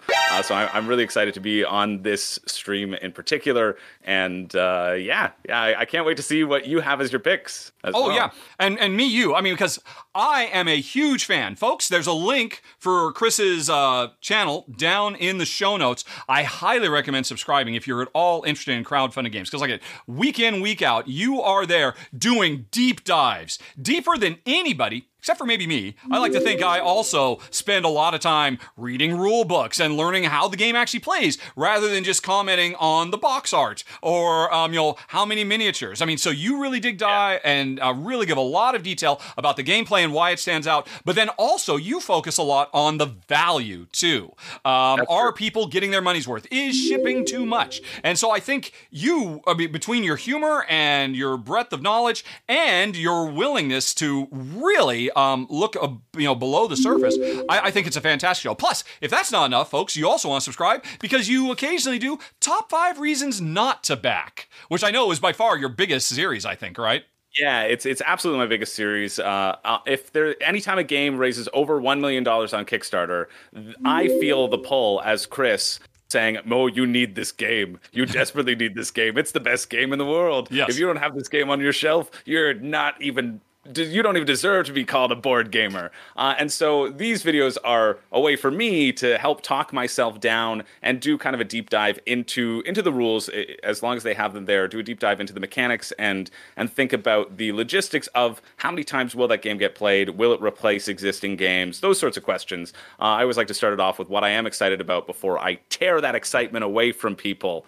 Uh, and uh, they're they're by far the biggest um, the biggest hit, and it's surprising to me uh, that people keep on asking for them. Anytime something crosses, I'll get a message and say, "Hey, are, are, I'm excited to see the five reasons why I shouldn't back this thing," uh, because I think in in the YouTube space, it's easy to get excited. We're, we're all Oh, yeah. excited about games, right? Oh, yeah, we yeah. love talking about games. We we love this hobby. That's why we do this thing. Uh, so I tried to do my best to be the devil's advocate and uh, and and pump the brakes a little bit on that excitement, so we can make sure that it's not the marketing getting us to back it, but it is actually our excitement game Yeah. that gets us to back Yeah, because yeah. we want to have cool stuff but we want to have stuff that you're equally excited when it arrives at your door and you don't go oh shoot why did i back this again right then that to me is it means and i've had both of those things happen uh, and and i know i've i've fallen for the trap numerous times of of backing things and then getting it and going oh yeah maybe i didn't look into this enough or maybe i wasn't excited enough to to purchase it because it doesn't end up getting Yeah. to the table Folks, I am an excitable guy. I get really excited about a lot of stuff. Chris is the antidote to that. Um, he is the anti FOMO. There's his uh, channel right down there, and you're going to get a little taste of it because, folks, we are about to talk about our uh, combined top 10 crowdfunded games of 2022. Games that were seeking funding on Kickstarter, on GameFound, and maybe on BackerKit. Uh, they're a little late to the party, but we'll see what you've got in mind. And I can't wait to see what Chris is going to do because of his very specific focus. I know what mine are. Uh, Chris, are you ready to go? Do you have your number 10, or I should say, our number 10 in the queue? Our number 10, I do have it ready. Uh, I think you have a link there and can bring it up. But I uh, am but I- prepared. uh, so my number 10 should be. Uh, I'm scared to say it in case the links are out of order, but I don't think they are. My my number We'll 10 figure it out. is is Ra. oh, the, the anniversary edition, right? Ra. The anniversary edition of Ra, reprinted by 25th Century Games. Okay. Let's bring that up. Let's bring it up. That let's is a see what we- good starting choice. I like Ra- it a lot. Yeah. Ra is a pure there it is. Ra is a pure auction game. That's it. Right? You're gonna on your turn, you're gonna either draw a tile from the bag and add it to the row of things that people can bid on, or you're going to say rah and chant rah rah rah grab that big old statue right there put it in front of yourself and then everyone gets to make one bid with those little sun discs sundials that you see on the table Yep. and uh, it, and if you invoke Ra, the key is you get to go last in the bidding, which is huge when everybody's only making one bid. In addition to that, you're also bidding on that number in the center. Oh, it's like it's like I planned this with this slideshow. That- you're a professional, sir. Well done. Smooth as silk until you brought it all crashing to a halt to explain it how good you are. down. Well, I, you know, I like to pat myself on the back uh, There you go. Pretty much consistently. but uh, but yeah, you're also vo- you're bidding on that tile in the center, which you will get to use for subsequent rounds. There's there's three epochs, and uh, you're going to go through all three. And, and I love that this came back. I Yeah. know this was out of print for a long time. This is this is it- it's not necessarily that uh, I was really excited about the deluxe edition because they had a retail edition for I think forty bucks and a deluxe for eighty bucks. Um, it's not that I was like clamoring to get this deluxe edition where all the tiles were wood instead of cardboard, but I'm just so thrilled because I've seen it. I, I, I, get a lot of my games on the secondary market, and I've seen it hit that out of print status. And you have an out of print Reiner Knizia, who's a well known designer. Uh, it, it makes people feel like they need to spend hundreds and hundreds of dollars to acquire this jewel that's not sure. in their Yep. And so by this coming back at what I think is a really affordable price, uh, was was very exciting to me. I I didn't end up pulling the trigger on this because I know it's going to go to retail, right? If right. you're if you're backing at this level, it was more to get that deluxe edition with the wood and the the extra metal metal victory point tokens, and really just deluxifying your experience. And I'm thrilled that that exists for for people who want that. For me, the retail edition would be completely fine, uh, and, and I'm excited to add this to my collection. I almost brought a copy of this home with me from the World Series of Board Gaming because we had some extra copies there. Uh, for for those who don't know, I've done some work for the World Series of Board Gaming as well, and it's one of the games. And, but I couldn't fit into my suitcase, oh. and I couldn't justify bringing it home because I had to bring home other games that I didn't have that had cards. So if I was doing post production work on them and taking shots of the cards, I, I needed the actual cards that I could then ah, put on the screen. Yeah and there, there, weren't any elements that I could really justify to myself other than I want it uh, in my collection. But uh, yeah, I just I, am thrilled that this is back. I'm thrilled that this is back at a great price point, and this edition looks really gorgeous. It's never so looked it, better. I mean, it now yeah. looks as good as it has always played, going yeah. all the way back. It's an excellent choice. I agree, and uh, so far, so good. You you are definitely having an excellent showing. The only reason this one have made my personal list is because yeah. one of the things which we didn't t- talk about uh, much about our restrictions, but I restricted myself to only talking about completely new games. I mean, there were actually quite a few um, really uh, beautiful recreations, reproductions of some older games. I mean, heck, this wasn't even the only Reiner Knizia that came out this year.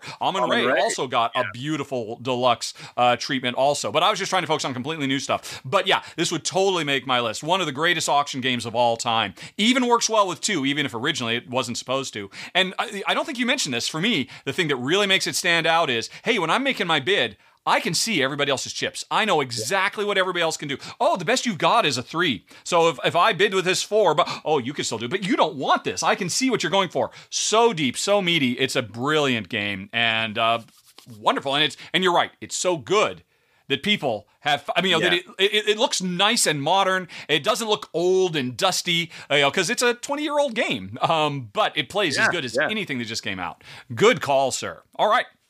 Well, let's move on to uh, number nine, which actually I'm just now saying that out loud. I'm realizing I am breaking my own rule that I just set down for myself because number nine on the list is the Paradox Initiative, which is a reprint of an earlier game called Paradox. And oh my gosh, it didn't even occur to me till just now, but I loved it so much. Actually, I should say, um, when I was making uh, my list of my fives, numbers uh, nine, seven, five, three, and one, I was thinking about, um, you know, which ones did Jen and I play, because when we covered them for the channel, uh, and which ones did really sit out for my wife as much as me. And geez Louise, she loved this game so much. She almost gave this a five out of five, which is very rare for her. And for folks who don't know anything about it, hey, you can late pledge now. Uh, this is basically a board game equivalent of I don't know, Gemblow or, you know, pick your matching gems video game. I mean, or go back to classic stuff like Dr. Mario and whatnot. It turns that into board game form, but adds this really cool sci fi epic uh, resource management game because you're trying to collect all the stuff so that you can draft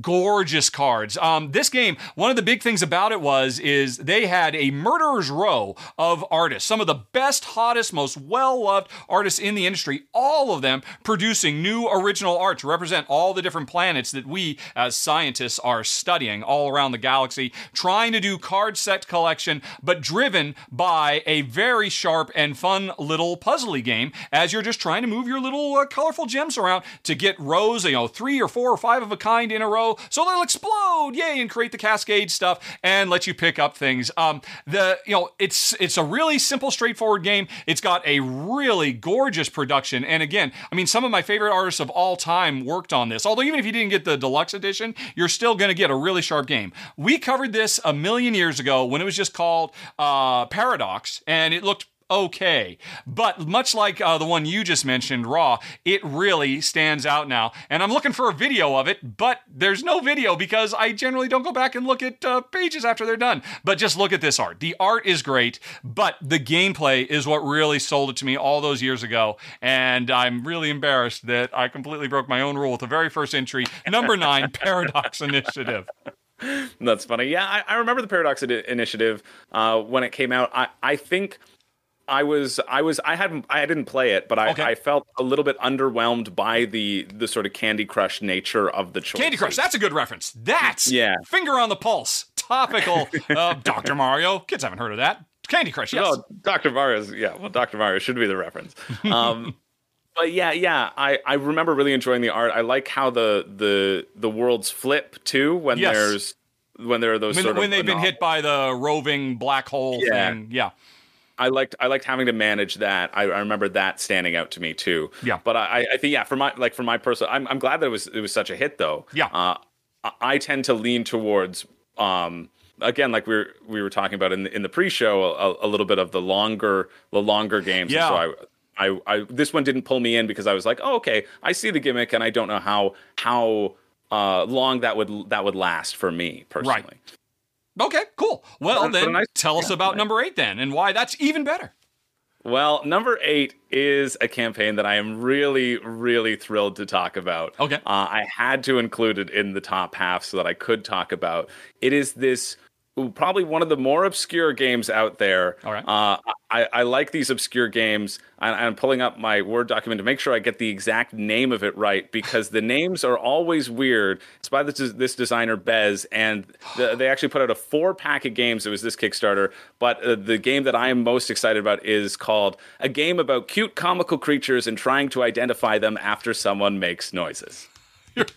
Creatures and someone trying to identify them. What? After someone makes noises.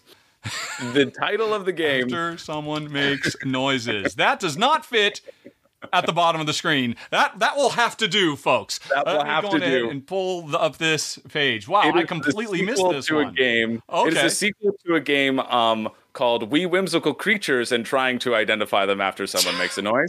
Uh, yeah, I think it's like the third one scrolling down. So there's there's four games in Okay. this package. Um, Bez puts out these small card games, and they've only been print and plays generally, unless you live in the UK, uh, because it's it's a small operation. They're just they're just doing it on their own and, and mailing it out. And so I got the print and play of We Whimsical Creatures, and it's just uh, yeah, going this the one? down. The, no, no, go go down further. going, start, okay. keep going, keep going, keep going. That's the one right there. That that's the that's the picture I want to see. All right. The whole premise of this game is that uh, it's kind of like Dixit with uh, screaming. where where you have these creatures that are out on a board and someone is going to be sort of the clue giver and they're going to make a sound of what they think this creature Oh, would sound like. Okay. and then everybody is going to vote on what creature they think they were trying to make the sound for that's that's it for the game you get points whatever the, the scoring doesn't matter to me whatsoever Right. it's Much the- like it's the- much like Dixit, exactly. It's the absolute silliness that this game can provide. And so in this campaign, uh, there was finally they they finally opened up shipping to to everyone. So Oh, I was okay. like, yes, I want to get a printed uh, printed copy sent to me versus my print and play one that I. Uh, that is is not in good card quality. I want a nice card quality that I can pull out uh, because I think this is just so funny. It's my favorite type of dumb humor in which you're just sitting around a table, a table, just being silly. Uh, for it's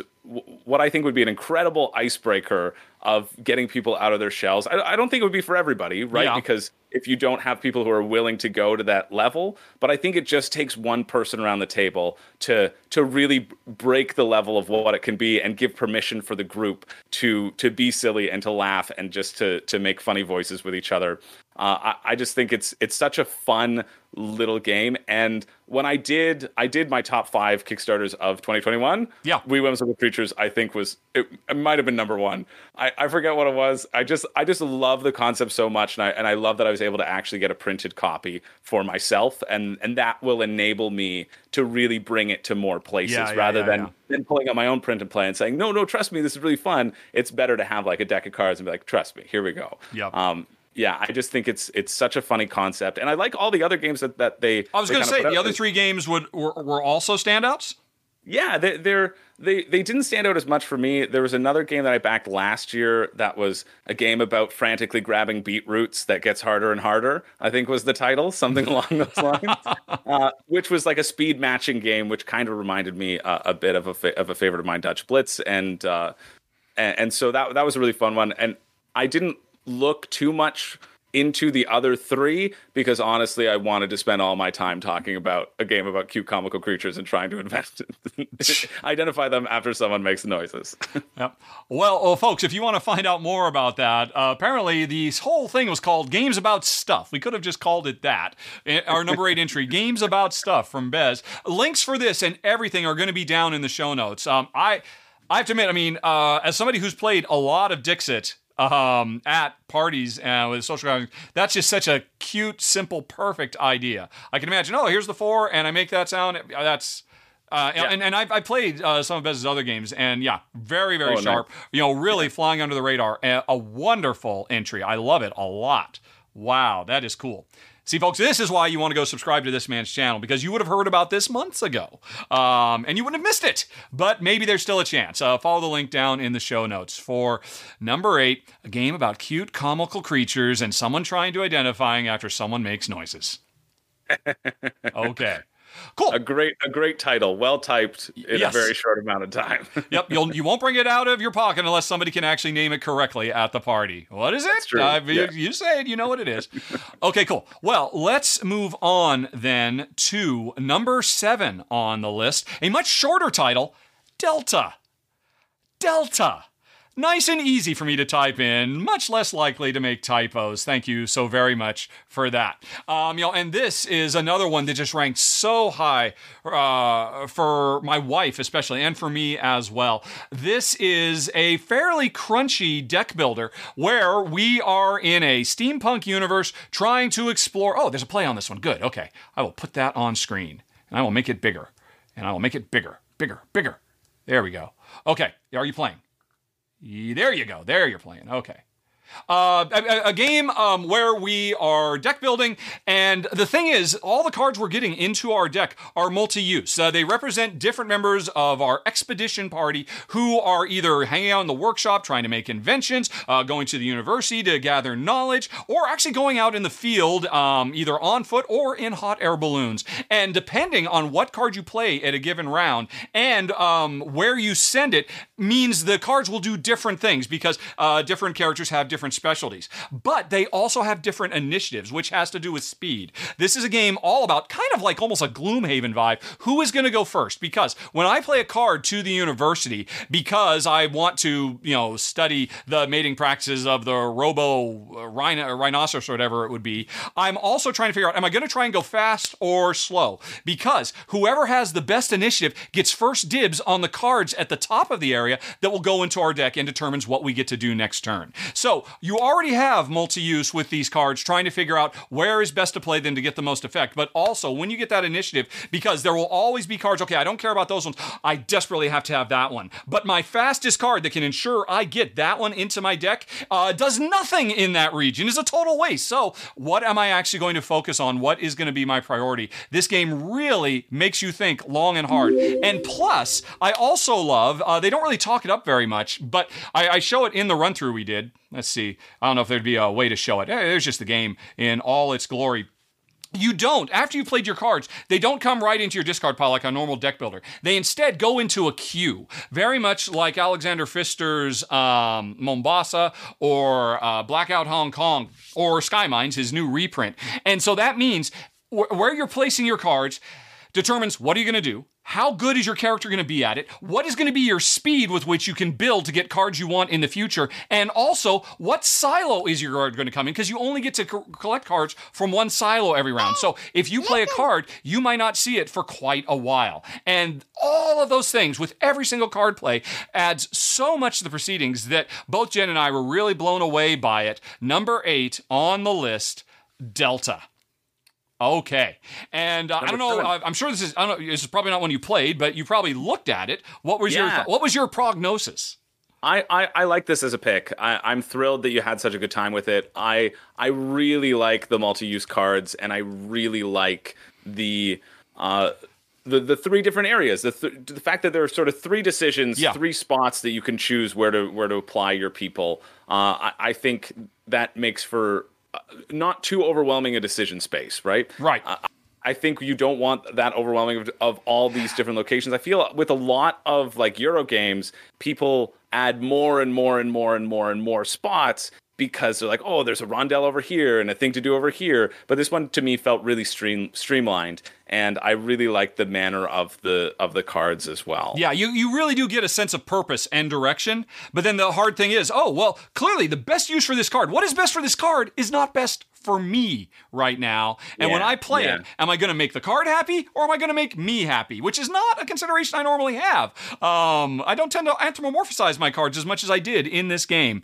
And uh, yeah, are really, really sharp. But what would be our number six on the list, sir?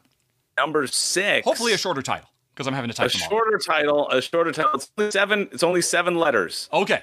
Um, it's only seven letters. Sorry, Alexa, stop. My Alexa was starting to play. It must have heard me say something and then started to play. Uh, Alexa, stop.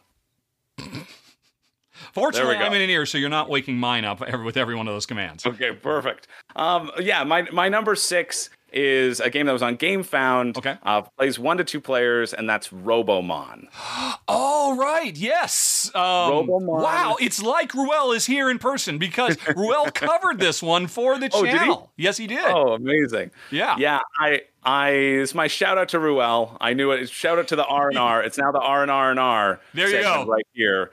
Um, I was so so charmed by this campaign. Uh, that's that's the creator right there, and and, and that video is just a big unboxing Yeah. of of going through the the prototype and all the different things that you have.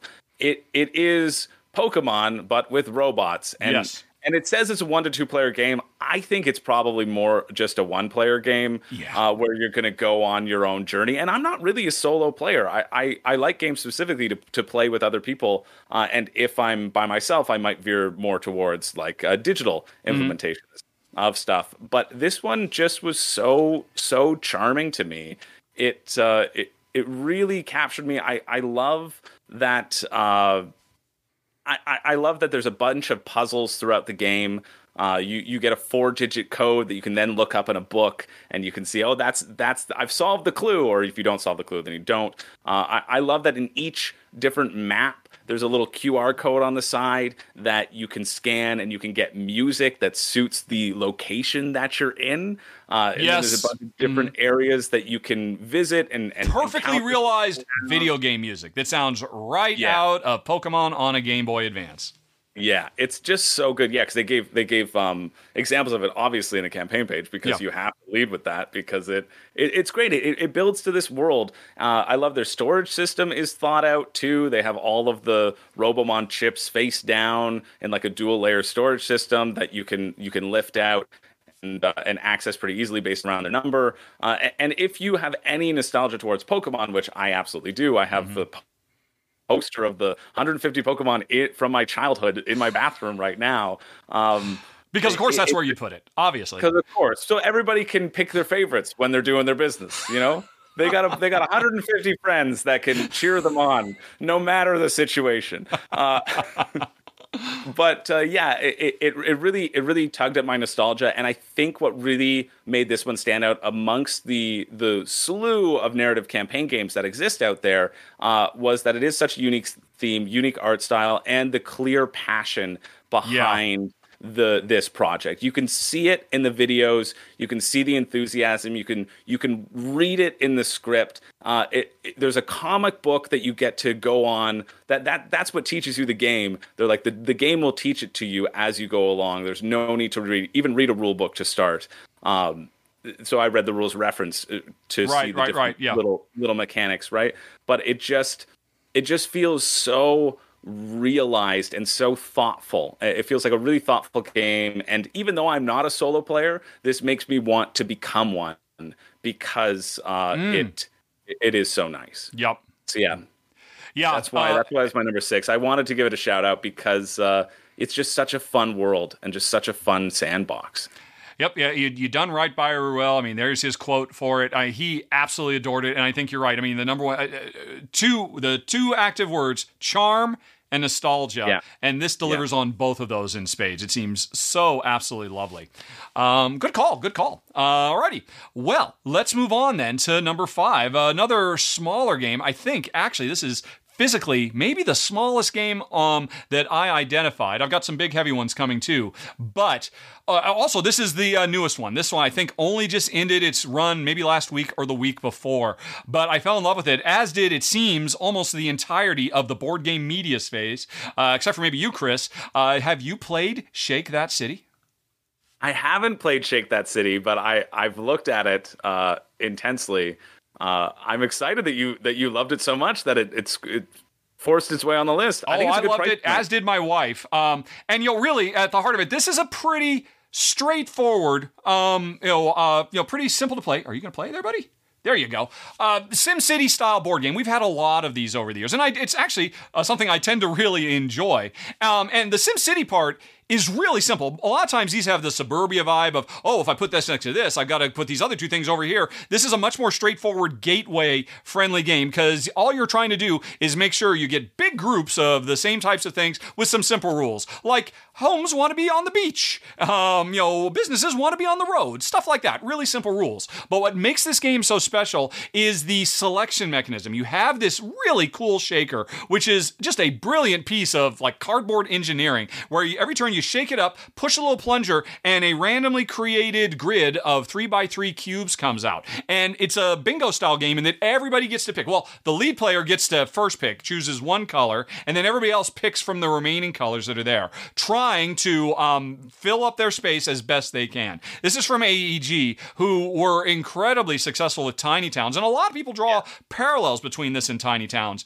Um, but this one is much, much lighter. It's a simple, streamlined, straightforward game. It's literally a filler. Jen and I could play this game in 15 or 20 minutes from start to finish, and would just play it again and again and again. Uh, there's a, a little bit of variability because you can um, set up different, uh, there's like little mini modules. I believe there was actually another mini module that was available if you backed it. But every time you play, just the randomization of the cards. Am I going to build this particular shape of red or this particular shape of blue? Or, oh my God, more often not, I don't want to build any of these things. Oh my gosh, what am I going to do? Because, like Tiny Towns, you have a very, very tiny space to build in and a really interesting restricted puzzle. Every round is an interesting puzzle. Do I take the nice, simple, safe thing or do I risk big, hoping I'll get what I need later when it's my turn to be first and I get first dibs?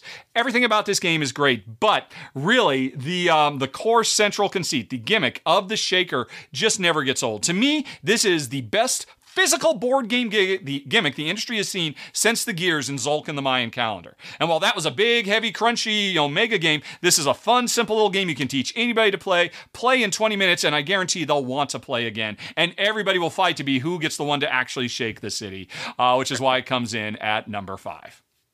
Yeah, uh, well, mm, I obviously made the comparison between it and Tiny Towns, but I think what you said is right on the money. That Tiny Towns is definitely meaner. You know, Uh, Tiny Towns is definitely depending on how you play. There's different modes, but yeah, Yeah, Tiny true. Towns can be played at uh, expert level, which is how Jen and I play, where we where it's not a random choice, but we choose what's Yeah. going to be. Oh, it'd be a really Yeah. bad time for you to get some glass, wouldn't it? And it doesn't hurt me. Yep. Hey, what do you know? It's glass this turn. Here, the game is mean to you, and it's it's a pretty much an equal opportunity, mean to everybody kind of situation. But Yeah, the big thing yeah, is, I- Tiny Towns is more complex because all the different buildings you can have have a lot of actually, um, you know, it's a more gamery type game. Whereas this is simple, easy to teach. I could certainly teach this to my in-laws, and they would not have a hard time. And everybody would just be so entranced and enchanted by that shaker. But you know, they co- they come for the shaker, but you stay for the fun, puzzly gameplay that you just get in and out in 15, 20 minutes, and you just have a fantastic time.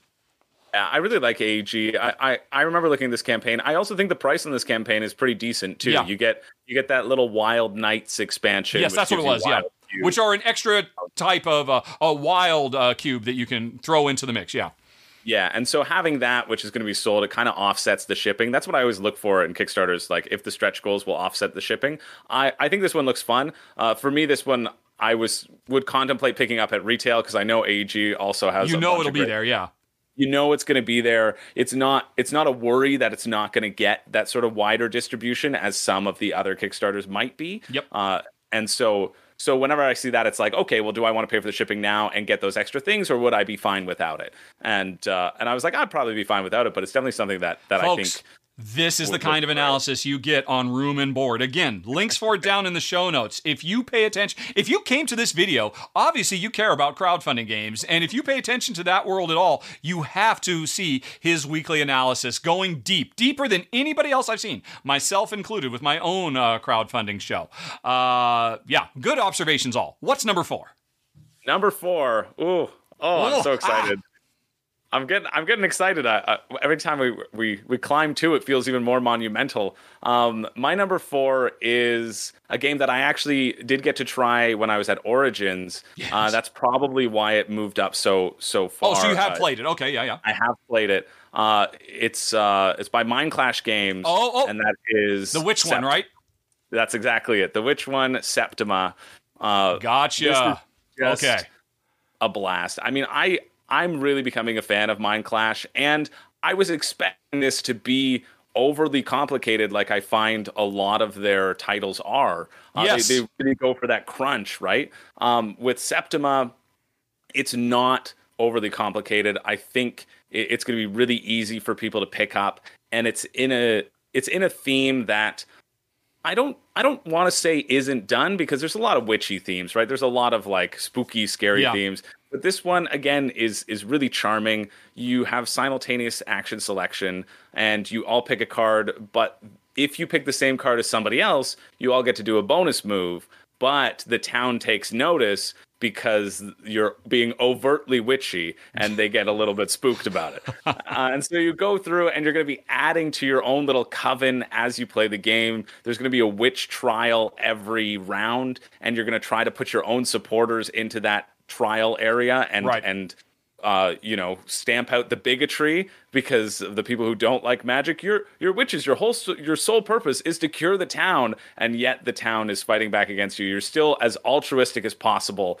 and so you're going to move around this board and get different resources. And the different resources that you can get uh, depend upon the cycle of the moon as well. So there's a lot of like little nice tweaks all that kind of build up to be something really satisfying it was it was a lot of fun to to test out at origins um, this is one again for me that i think those who back the deluxe edition which is the only edition that they're offering on kickstarter uh, will be happy that they did because they've got They've got game trays, they've got uh, silk screen meeples, they've got a bunch of nice deluxifications, and they've got a lot. Uh, they've got a small um, little expansion. For me, I think again the retail would be fine for my purposes, so I Right. didn't end up pulling the trigger here, but I intend to get it at retail because I don't need those uh, those extra stuff. And in fact, I I wasn't that interested in the little expansion where you do get to turn into uh, an animal. You can shapeshift into an animal figure. And now that I'm saying it out loud, obviously I'm a fool. And You're full of regret. that. But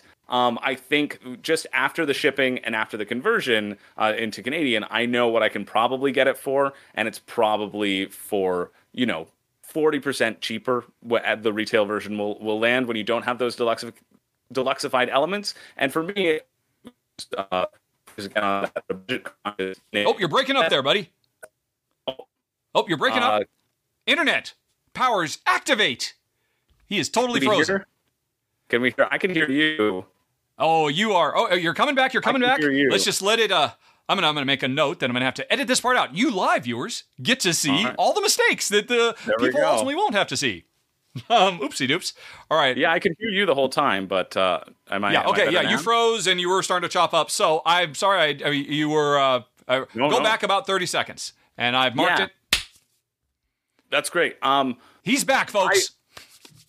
for this one, the deluxeification that you get in the Kickstarter, uh, I think is is really nice. But for me, who's cheap, I could probably get it about forty percent. right. Oh no, he's gone again.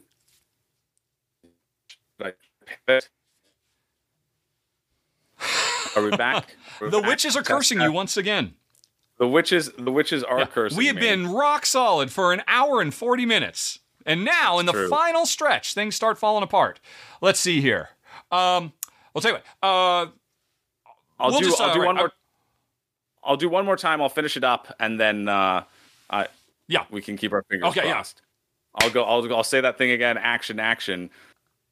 Uh, this is one where, for the deluxe edition, I, I think you get a lot of great stuff. But for me, I don't think I'm going to need that stuff for this game to be fun. And so I'm happy getting it at retail for not paying the shipping and not paying those ec- for those extra components. Uh, I think this is going to be a great game, though, and Yeah. one that I know uh, my girlfriend Renee will enjoy playing. And and so it's it's almost an auto buy for me when it does hit retail Yeah. because I did enjoy my my play of it uh, so much. Yeah. Um, actually, Kimberly covered uh, the game for uh, us on the channel when it came out, and she was a big fan too. And, and you mentioned it right up front. I think it is important to reiterate uh, the big thing about this game. And oh, you're back again. Your internet is starting to fail. Folks, he literally had people out to ensure his internet was rock solid yesterday. They all lied to him. Would you like to give a shout out to your ISP in Canada? Yeah, shout out to uh, not Rogers. there you go. awful. No, no. Um, but uh, this people tend to think of Mindclash games as super crunchy, super heavy. Your Anachronies, your Trickerions, your Perseverance. This game is definitely. I mean, it's it's it's it's it's it's not a party game by any stretch of the imagination, but it's not a gateway. But it is a little bit lighter. There's not quite so much heavy lifting on this game too. In case you might be somebody who would have been scared. Of, oh, I like the subject matter, but oh, their games they're too big and long. This is not like that. Yeah, I th- it feels very accessible to me. Yeah, yeah, yeah. Cool, cool, cool. That's a great All right. point. Well, let's move on to number three on the list. Uh, and now this is the uh, biggest game on uh, my list, and I'm absolutely in love with it. Uh, it is Unconscious Mind, which. Geez Louise, Fantasia, the publisher uh, who's behind this and also behind this year's big, big hit, Endless Winter, they are definitely a force to be reckoned with. What they are producing are uh, w- so gobsmackingly beautiful. I mean, this game, uh, you know, their last game, Endless Winter, took my favorite artist of all time, Demiko, and made this wonderful Paleo American thing. This one combines two, my second favorite and I think my fifth favorite artist of all time, Vincent Dutrait and Andrew Bosley, making an absolutely stunning looking game all about um, you know beginning of the 19th century psychoanalysts uh, in vienna studying under freud and trying to treat our patients. And um, you can watch my run through of this.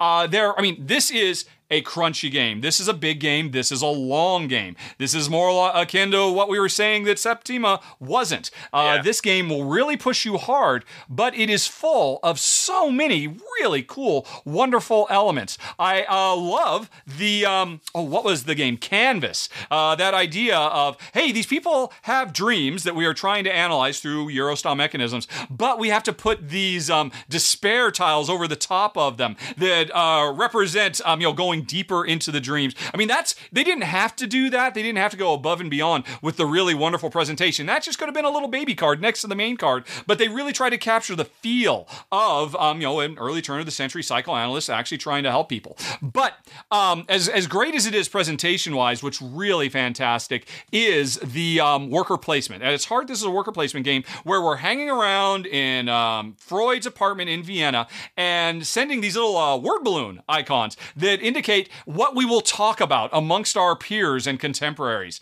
uh, which represent all these different actions we can do. Gathering resources. Our most important resource in this game is insight into the maladies of our patients. And to you know cure somebody, I need to really understand about their um, you know their uh, oh I'm trying to remember what they were. It's not like um, you know really it, it, it, it's it felt more natural and real. They were oh, I can't remember them now, but they weren't just despair and anger. They were much more clinical in their approach and very much fitting in the theme with Thro- uh, Freud's teachings. And the important thing is, while you're doing the worker placement, which I don't think they're ever going to show because it is, there it is, the worker placement. You only get to see it briefly because it's the most boring looking of all the boards because everything else looks so much more pretty. But um, it's a worker placement slash area control game because once you put your workers down, you can't interact with that particular action anymore. But by putting this down, I have potentially cut off a bunch of stuff that you would be able to interact with. Um, and uh, you know, you're driving this worker control slash or worker placement slash area control game um, into a goods gathering, harvesting style thing to be able to convert them into cards or, you know, to complete recipes, i.e., cure your patients and race to, um, you know, basically become the toast of the town because the more you focus on particular clientele from different regions of the town, there's also this whole other rondel game. This is definitely one of those games. It has like four games worth of stuff all combined into one. But um, sometimes that doesn't work out that well. But in this game, they all dovetail together because everything you, every decision you make in one of the little simultaneous parallel mini games directly affects how well you're going to be able to interact with those other mini games too. And so you've got a lot of plates spinning in this absolutely stunning, stellar, gorgeous looking game from Fantasia, who I think uh, is very quickly going to become one of the uh, known as one of the premier production and design houses when it comes to crunchy, crunchy, and incredibly thematic Euros. Both Jen and I were just blown away by it. That's why it's number three on the list. Unconscious Mind. Yeah, great pick. Uh, th- this is the exact game that I was thinking about when we were talking about Delta, Yep. uh, with all the different separate separate uh, spots to it. But I think I, I think that's exactly it. That Fantasia Games has sort of established themselves with Endless Winter, and then putting out such a a, a densely complex game that just works well with each other. I, I like all of the little games that are played Yeah. in Unconscious Mind. This one was uh, is is very exciting and is one that I would I think I would really enjoy. I haven't played it, but uh, I yeah I, I I'm very interested in trying this one out for sure. Okay. I think it's a great pick. Yeah. All right. Well, what's number two? All right, number two, my last contribution to the list. Uh, His is personal number one, folks. my personal number one, my personal number one of the year. Uh, I think I've got to give it to. Well, I know because I've already submitted this beforehand. Yeah. I know I've got to give it to Earth. Uh, Earth Wow. Okay. Yeah. Earth, which was uh, by Inside Up Games. Right. They're the uh, they're the team that brought uh, you Summit, which everybody now knows because it was on Trey Parker's. Uh, it was Trey Parker's number one when he right on the that dice tower thing he did. on yeah. the Dice Tower. Um, this game kind of represents what I look for in a crowdfunding campaign okay. uh, in that it was a great price. I, I got to talk about the price. It was 42 bucks Canadian. Uh, sorry, 42 bucks US, $54 Canadian. It had decent shipping, and it feels like it's going to give you a really solid game. It's a tableau builder. Okay. Uh, you, you're building 16 cards. You're putting 16 cards in front of yourself. The first person to, to trigger to, to build 16 cards triggers the end of the game. Uh, but it has one of my favorite mechanics uh, of all time in it, and that's the follow mechanic. I've been doing this mm-hmm. series on my channel of just defining and ranking the mechanics, and I'm at numbers 10 to 1, and it's definitely going to go in there where I do something. And I get to do the better version of that thing, Yep. and everybody else gets to do the smaller version of that thing. That's what that that's what that mechanic is. And the whole purpose is to chain your actions together because in addition whatever you pick uh, you get to then trigger the colors of the cards that you've added to your tableau you get to trigger that as an as an additional action and so not only are you building your tableau and thinking about what uh, what things to put that'll give you the most points. You're also trying to think of okay, how can I optimize these actions down the line, uh, adding things in. It, it, it just looks like a really slick game.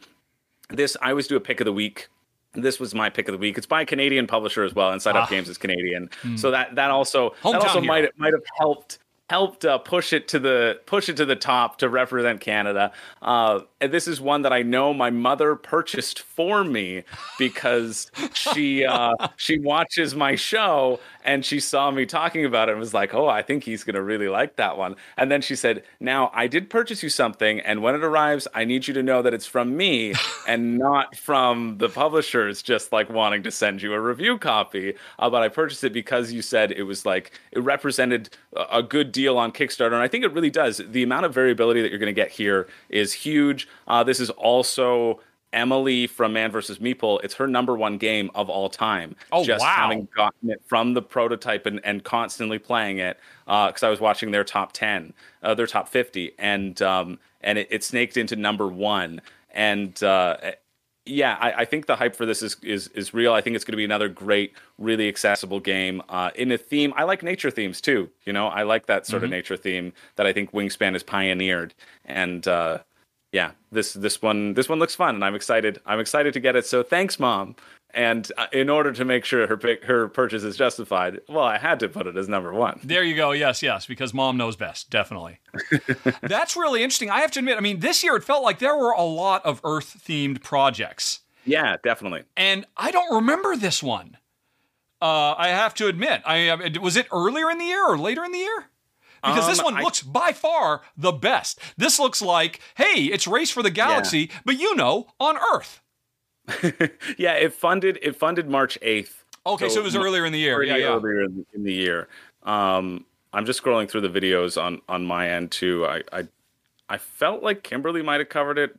Nope. but I don't know if she did. Nope, she didn't. Nope, she did not. But I wish she, She did did. Although I'm kind of wishing I did too, because I mean, I, I love, um, you know, like I said, that that, that follow mechanism. You know, the whole well, okay, Yeah. I'll do the good Yeah, version yeah. of everybody else gets the. I mean, because you know, it's less. Of, it, what makes that special is always the notion of. Um, Paying attention. That that is a direct form of player interaction. Everybody always ignores that, but when you're playing a game like this, or like Race for the Galaxy for that matter, Yeah. um, you are trying to figure out what is Chris going to do. Because if I can anticipate what you're going to do, I can do what I want to do while at the same time preparing for what I'll get to do for free on Chris's turn. And that is, to me, the most satisfying form of interaction, getting in your head and uh, somehow always being in the right place at the right time. Not because of luck or because the dice went my way or because of the cards I drew, but because I was able to anticipate and determine what my opponents needed and use it to my own leverage. So whenever a game does that, I mean, you're right to put it, uh, spoiler alert, for your upcoming top 10 greatest mechanisms of all time.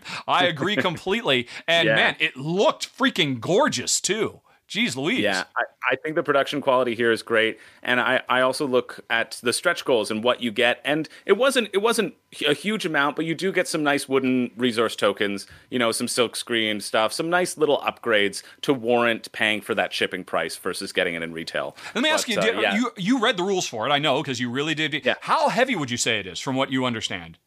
Certainly not a Um, gateway no. game. It doesn't look like. It looks like yeah, but no heavier than Wingspan. Okay, oh, oh, in kind of in the wingspan realm. Okay, that makes sense. Yeah, it- that does make sense because. Yeah, obviously they're yeah, yeah. targeting that audience too. It's a good reference point too. Yeah, that's why. Nice. I would say probably Wingspan will be a little bit more difficult to grasp. Well, Personally, wingspan like, is I- three engines at once, basically. Yeah, Yeah, when it gets yeah. going. Yeah. I, I find with yeah with wingspan I know my barometer is usually my parents as well Hmm. and and they had a little bit of trouble uh, understanding or, or remembering the activations in Yeah, yeah, order. yeah.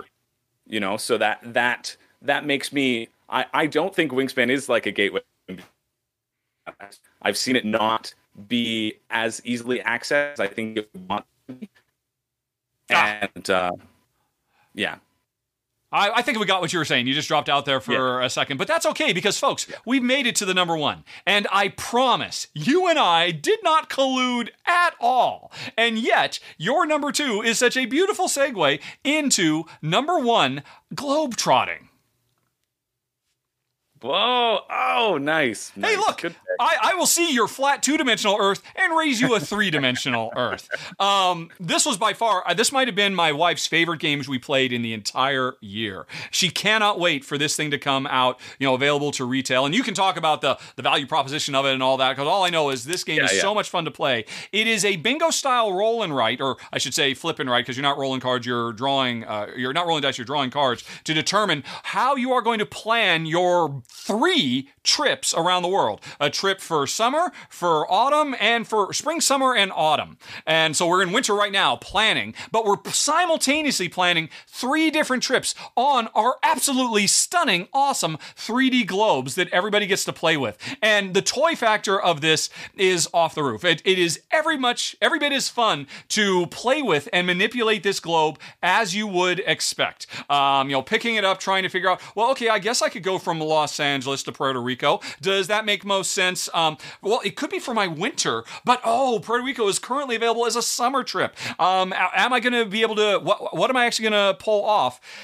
Every round in this game, there are going to be three destination cards, and each of them is going to be associated to one of the three trips. And you've got to pick, right? Okay, it could be Puerto Rico in the summer, or it could be Carcassonne in the in the spring, or it could be uh, Bruges in the fall. And by the way, all the locations are um, references to famous uh, board game locations that we've had over the years, which is absolutely awesome just for hardcore fans. But um, every round, that is an incredibly tough decision because you're trying to do really well on all three of these tracks because you have I have a goal for what my summer trip. My summer trip needs to be south of the equator. I never want to go north of the equator when I'm in my summer trip. In my in my autumn trip, I need to see a lot of animal life. And so as often as not, the uh, perfect card for your summer trip is what you could draft for your fall trip. And so trying to make those kinds of compromises and figuring out round around what is the best one to take. And everybody's choosing from, you know, the same three cards plus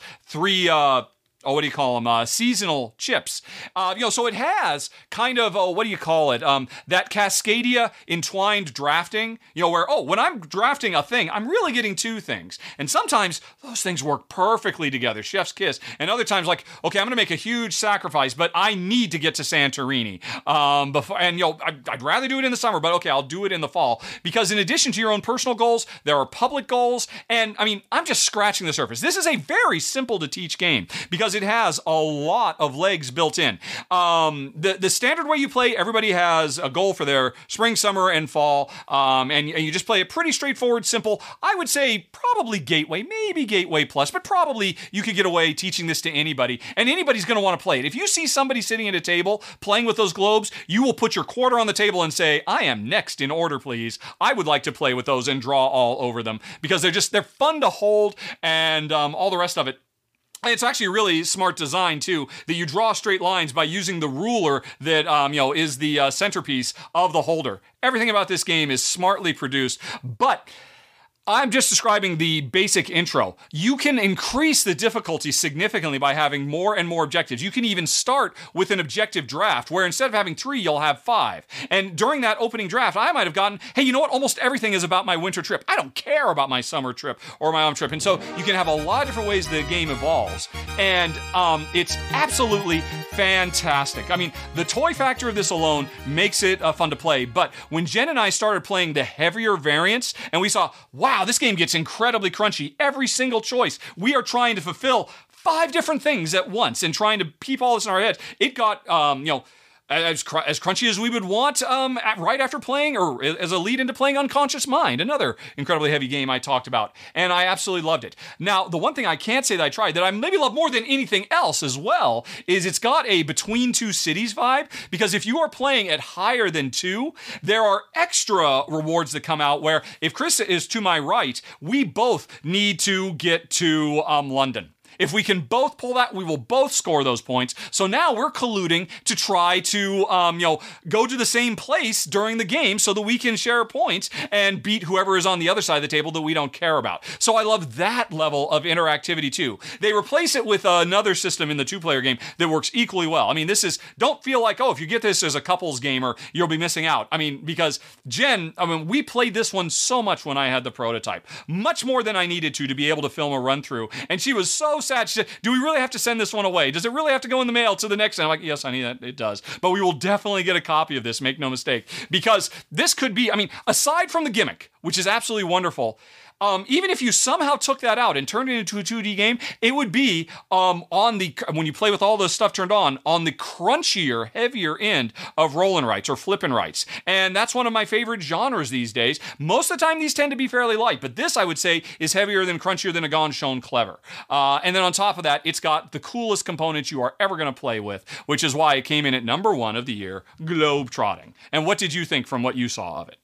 Uh, I I like this. I like this pick. Uh, I think I think Kickstarter is the place for for these sorts of gimmicks. You know Yes. what I mean? And I think I think Road to Infamy that they also did Canvas. That's right. Uh, and so and that. Uh, can you still hear me? Nope. Um, Might be let's wait a second. And you start with Road to Infamy again. Yeah.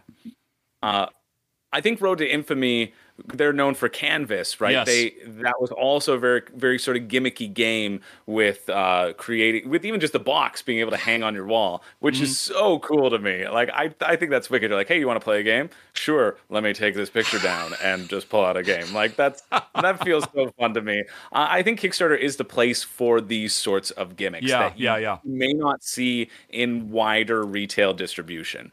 Uh, for for me, I think I, I remember thinking that it looked really cool. I, I also remember thinking that the globe itself was a cool gimmick, but that also increased the increases the cost of it, right? Hmm, and okay. so from from like a cost to to like play perspective, I I. I wasn't as interested because, well, I was looking just at the retail version and it said, "Oh, you saved twelve bucks on the on the retail version. I'm like, yeah, well, I, I would pay that in the shipping, so I don't really save anything from purchasing it right now. But it's definitely one that I, I was interested in trying. Like mechanically, it looks so sound. Yeah. and and, and uh, that's surprising to hear. Uh, I I was considering it also more of a two player game as well. Yep. I, I like that you played it so much with Jen because I like the castle scoring, but I I like having my own stuff that I don't have to share. And I think I think when you're plotting your own trip around the globe, it, it feels fun to be able to just kind of do that for yourself. Yeah. Uh, I, I think this one looks looks really cool. And Well, and for the antisocial, that is an option to play with the mode where there are objectives between players to your left and right.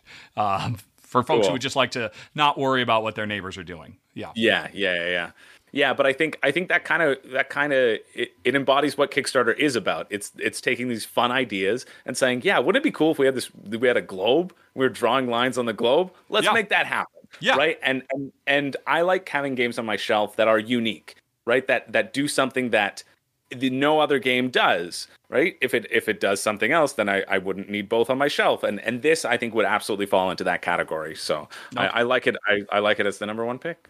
Well, that's it, folks. That was the top 10 by far definitive, uh, unassailable best crowdfunded games of 2022.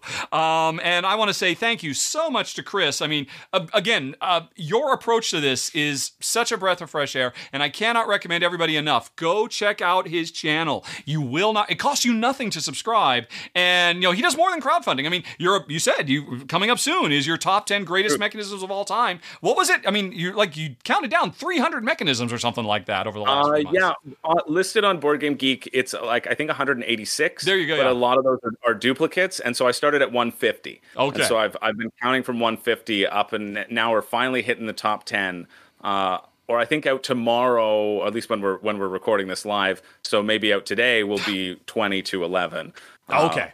Well, they're coming soon, and plenty of other stuff soon. besides, folks. Yeah. You will not regret checking out Room and Board Reviews. And Chris, thank you so much for stepping in for Ruel. Don't worry, Ruel fans, he will be back next week for our final R and R of the month, of the year, I should say.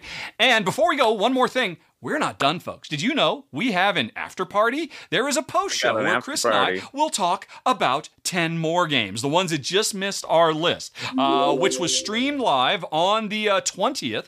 And um, if you would like to check that out, you can hit that eye in the top right corner screen or follow the links down in the show note to go to the extended version of this R&R and hear about a bunch more really great games. But with that done, um, Chris, we are Dunsville. Are you ready to go, sir? Yeah, thanks so much for having me. This was uh, a friggin' blast, and I think we did come up with the definitive list. So I- if anybody says differently, we can fight them battle royale. You, you, style. you know they're simply not real gamers. When it Yeah, boils right down sorry. to it. Um, it's unassailable. Thank you, Chris. Thanks everybody for watching, and um, have a happy, happy holiday and a wonderful new year. Talk to you later. So long. Uh, bye bye. Boop. Okay. And oh my gosh, I know we said we were going to do more, but we're at 205. that's true. Yes. we're, running out of time. And I think I just saw Ruel in the chat. So we are going to make good, but we're going to do it real quick like. Hey, We'll what was your um what was your 10 through 6? my ten through six starting at ten. Yes. Well, I had eleven. however you want. I had I had eleven, but I'm good. so Okay, gonna you go, go 11. We'll give you 11 since we're going quick. Uh, I had uh, Darkest Doom.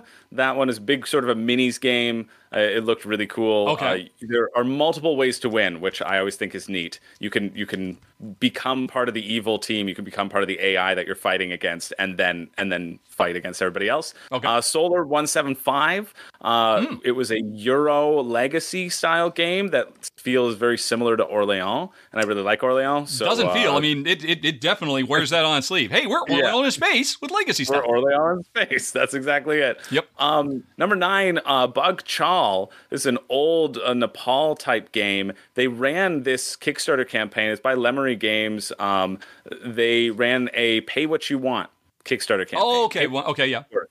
And and so I really thought that that approach to Kickstarter was really cool, uh, just to to get this small game. And they're like they'll use it as sort of a promotional st- for their next game, but they're just saying, hey, it it does cost us around like eight to nine dollars to produce this, so pay what you want. Um, pay what you think it's worth, and and pay more if you want to like help subsidize. And I just think that idea of crowdfunding is so so nice. Um, Then. Uh, Earth Under Siege Flashpoint. That was a sort of stealth game. Ah, so there's your big box of plastic. There's my big box of plastic. I thought that one looked really cool, and again, kind of unique. The stealth idea uh, that that you didn't want to have an all-out dungeon crawl fight, but you wanted to sneak past the guards, um, felt really neat. Uh, number seven was something that I backed: the unfair expansion. I Oh, right, really right. like unfair, and I will be getting every bit of content. You got the fun fair. No fun fair for me, thanks. Don't need to go on Yeah. there, but yeah. Yeah, whenever I play with my girlfriend, we play Fun Fair Ah, with yes. unfair cards. Yeah. Uh, If you and I and were to ever fi- play, I guess I guess I'd be playing with your girlfriend, is what it sounds like, instead of you. Since you have all And your then- unfair stuff you want to play with. Yeah, yeah. Um, I, I like the unfair stuff in a head-to-head game because then it makes sense to kind of pull your opponent down Oh, because sure, you sure, know sure. what Yeah. they have, right? But in a, in a group game, it generally makes sense to benefit yourself. So that's why I, I don't mind the unfair aspects to it. And then finally, number six uh, was a game called Holotype, which I almost swapped with Robomon, honestly. But uh, it, it's a game about building dinosaurs. There, there were only like 700 backers. Um, it- it just looks really good. It's very simple worker placement. Uh, your workers can do different things. You can have different types of workers, and it, it feels like it could be accessible dinosaur wingspan as like a teaser. Wow. What was that one called like, again? Holotype. Holotype. uh, okay. That sounds yeah. dimly familiar. All right. Yeah, it, it really didn't get a lot of a, a lot of coverage uh, as well. Um, it was one of those that that I was really happy to find because I read through the rulebook and I was like, yeah, this seems really simple, but just really satisfying. You're completing, you're getting resources, you're completing dinosaurs, and you have different spots to fight over. So all of those uh, were were felt fun. So I was I I con- it was almost on the top five, but uh, it just edged out. No, well, you had a very good top five. I was really ha- that was a great. Honestly, I kind of felt like I mean, the, a lot of those felt like ones that Ruel would have chosen. Quite frankly, Yeah. I know, which was fantastic. Um, so he Well, was here with us in spirit, and he's here with us, waiting, looking at his analog watch as time passes. All right, mine really quickly. Uh, again, my top eleven. Uh, number eleven, I decided not to put on the list because I didn't want to get into a fist fight with you. Would have been Old London Bridge from Queen. I think I I think it looks good. Yeah. I think it look, I thought that one looked looked fun. It, it is by far. I mean, I played several of their games, and of course, this is the year of their Feld City stuff, and that's all anybody Yeah. pays attention to. Old London Yeah. Bridge really slipped on. It's really, really good. Uh. Number ten would have been the my sadly the only one I think that didn't fund Leviathan Wilds. Which was so good. This was basically the old PlayStation 2 game, Shadows of Colossus, turned into a board game. Some of the best cooperative mechanisms and also some of the most thematic mechanisms I have ever seen in a board game. And you know, they say they're coming back, uh, you know, in, in the new year, you know, re, uh, you know, but oh my gosh, I really hope it succeeds because it was fantastic. Uh, number nine was Frozen Frontiers from uh, the uh, same developer from was Arcane Wonders and the um, I can't remember the name of the developers. The uh, the I'm not supposed to talk about, but the, the Russian developers, who a lot of people were like, the game barely funded. I think there was a lot of, oh, anti Russian sentiment. But the developers of that literally fled their country after spending a lot of time marching in the streets, putting themselves in danger. But that, of that has anything to do with anything. It was a really fantastic area control slash worker placement game um, with some fun mechanisms uh, from the developers of Aquatica. I mean, you know, so they, it was a really good, solid game. Wish it had done better. Uh, number eight, Encyclopedia, a big, crunchy, a big, physically huge production, um, all where we're trying to make the uh, first entries into the world's first encyclopedia by traveling all over the world and studying and researching and stealing dice from each other. Has a very Troyes vibe because we all roll dice and like, oh, my dice are nice, but your dice are better. Um, but the thing is, you know, I might be coming for your dice. So after you roll, you get to specify, well, if anybody wants to take this die, they got to pay me. If anybody wants to take this die, well, they can take it free because I don't really care about that. So you can actually plan and even hope people take your dice from you because maybe you don't want that die, but you know I do. So you make it expensive for me to take it from you. You made it too expensive, okay, you're stuck with it now, pal. I'll, you know, really lots of cool stuff. Uh, number seven, Oak. Um, that's two games from Game Brewer I had on Yeah, this list. If. I'd done my full 10, they had a very, very good year. Another really smart worker placement game with a wonderful toy factor because uh, the worker placement is already sharp. And man, this game is super duper tight. You are so. Um, poor, asset poor throughout the game. But when you can get enough assets together to be able to put one of these really cool hats, hats, yes, apparently, from our earlier pre show, uh, on these workers, and they, they kind of snap on like Legos, uh, then suddenly those druids you're sending around become literal druid superheroes. But only if you send them to certain areas. And often, oh, I don't want to send him here, I want to send him there. So it was a really sharp game. And then number six, which I almost just went back and forth, back and forth, putting it on the list uh, into the number five slot was Fate Forge Chronicles of Kaan.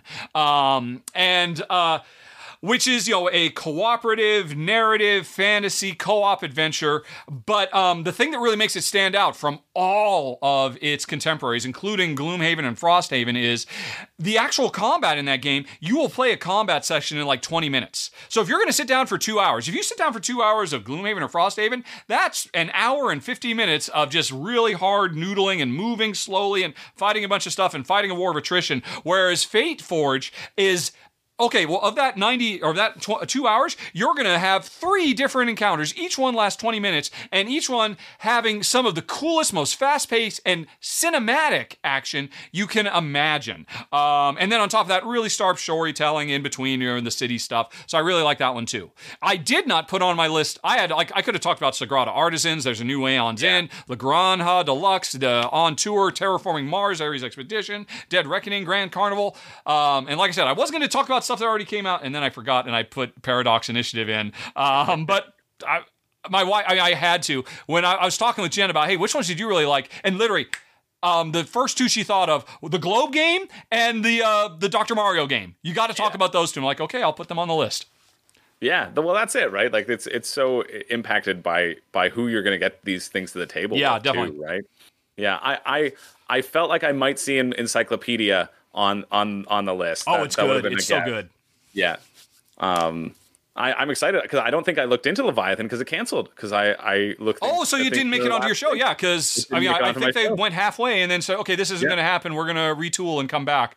But I mean, watch for it because it I'm excited now. Yeah, I'll- It's I'll so keeping good. My eyes peeled. Yeah, I mean, I, I love cooperative games, and it's very rare. I mean, it's one of those cooperative games where um, it's very rare, like um, Spirit Island, where you can kind of like plan and do stuff, you know, all at the same Yeah. time. And okay, well, if you just wait a little bit and give me this, I'll do that. You know, a lot of really good stuff in that game. Yeah. Anyway, Yeah. though. Um, Ruel, let me confirm. I'm sure Ruel has been very patiently waiting all We got to pass it over to Ruel. Twitch.tv slash Ruel. I've, I've stolen his thunder for long enough. I know, I'm yes. Sorry, Ruel. Yep.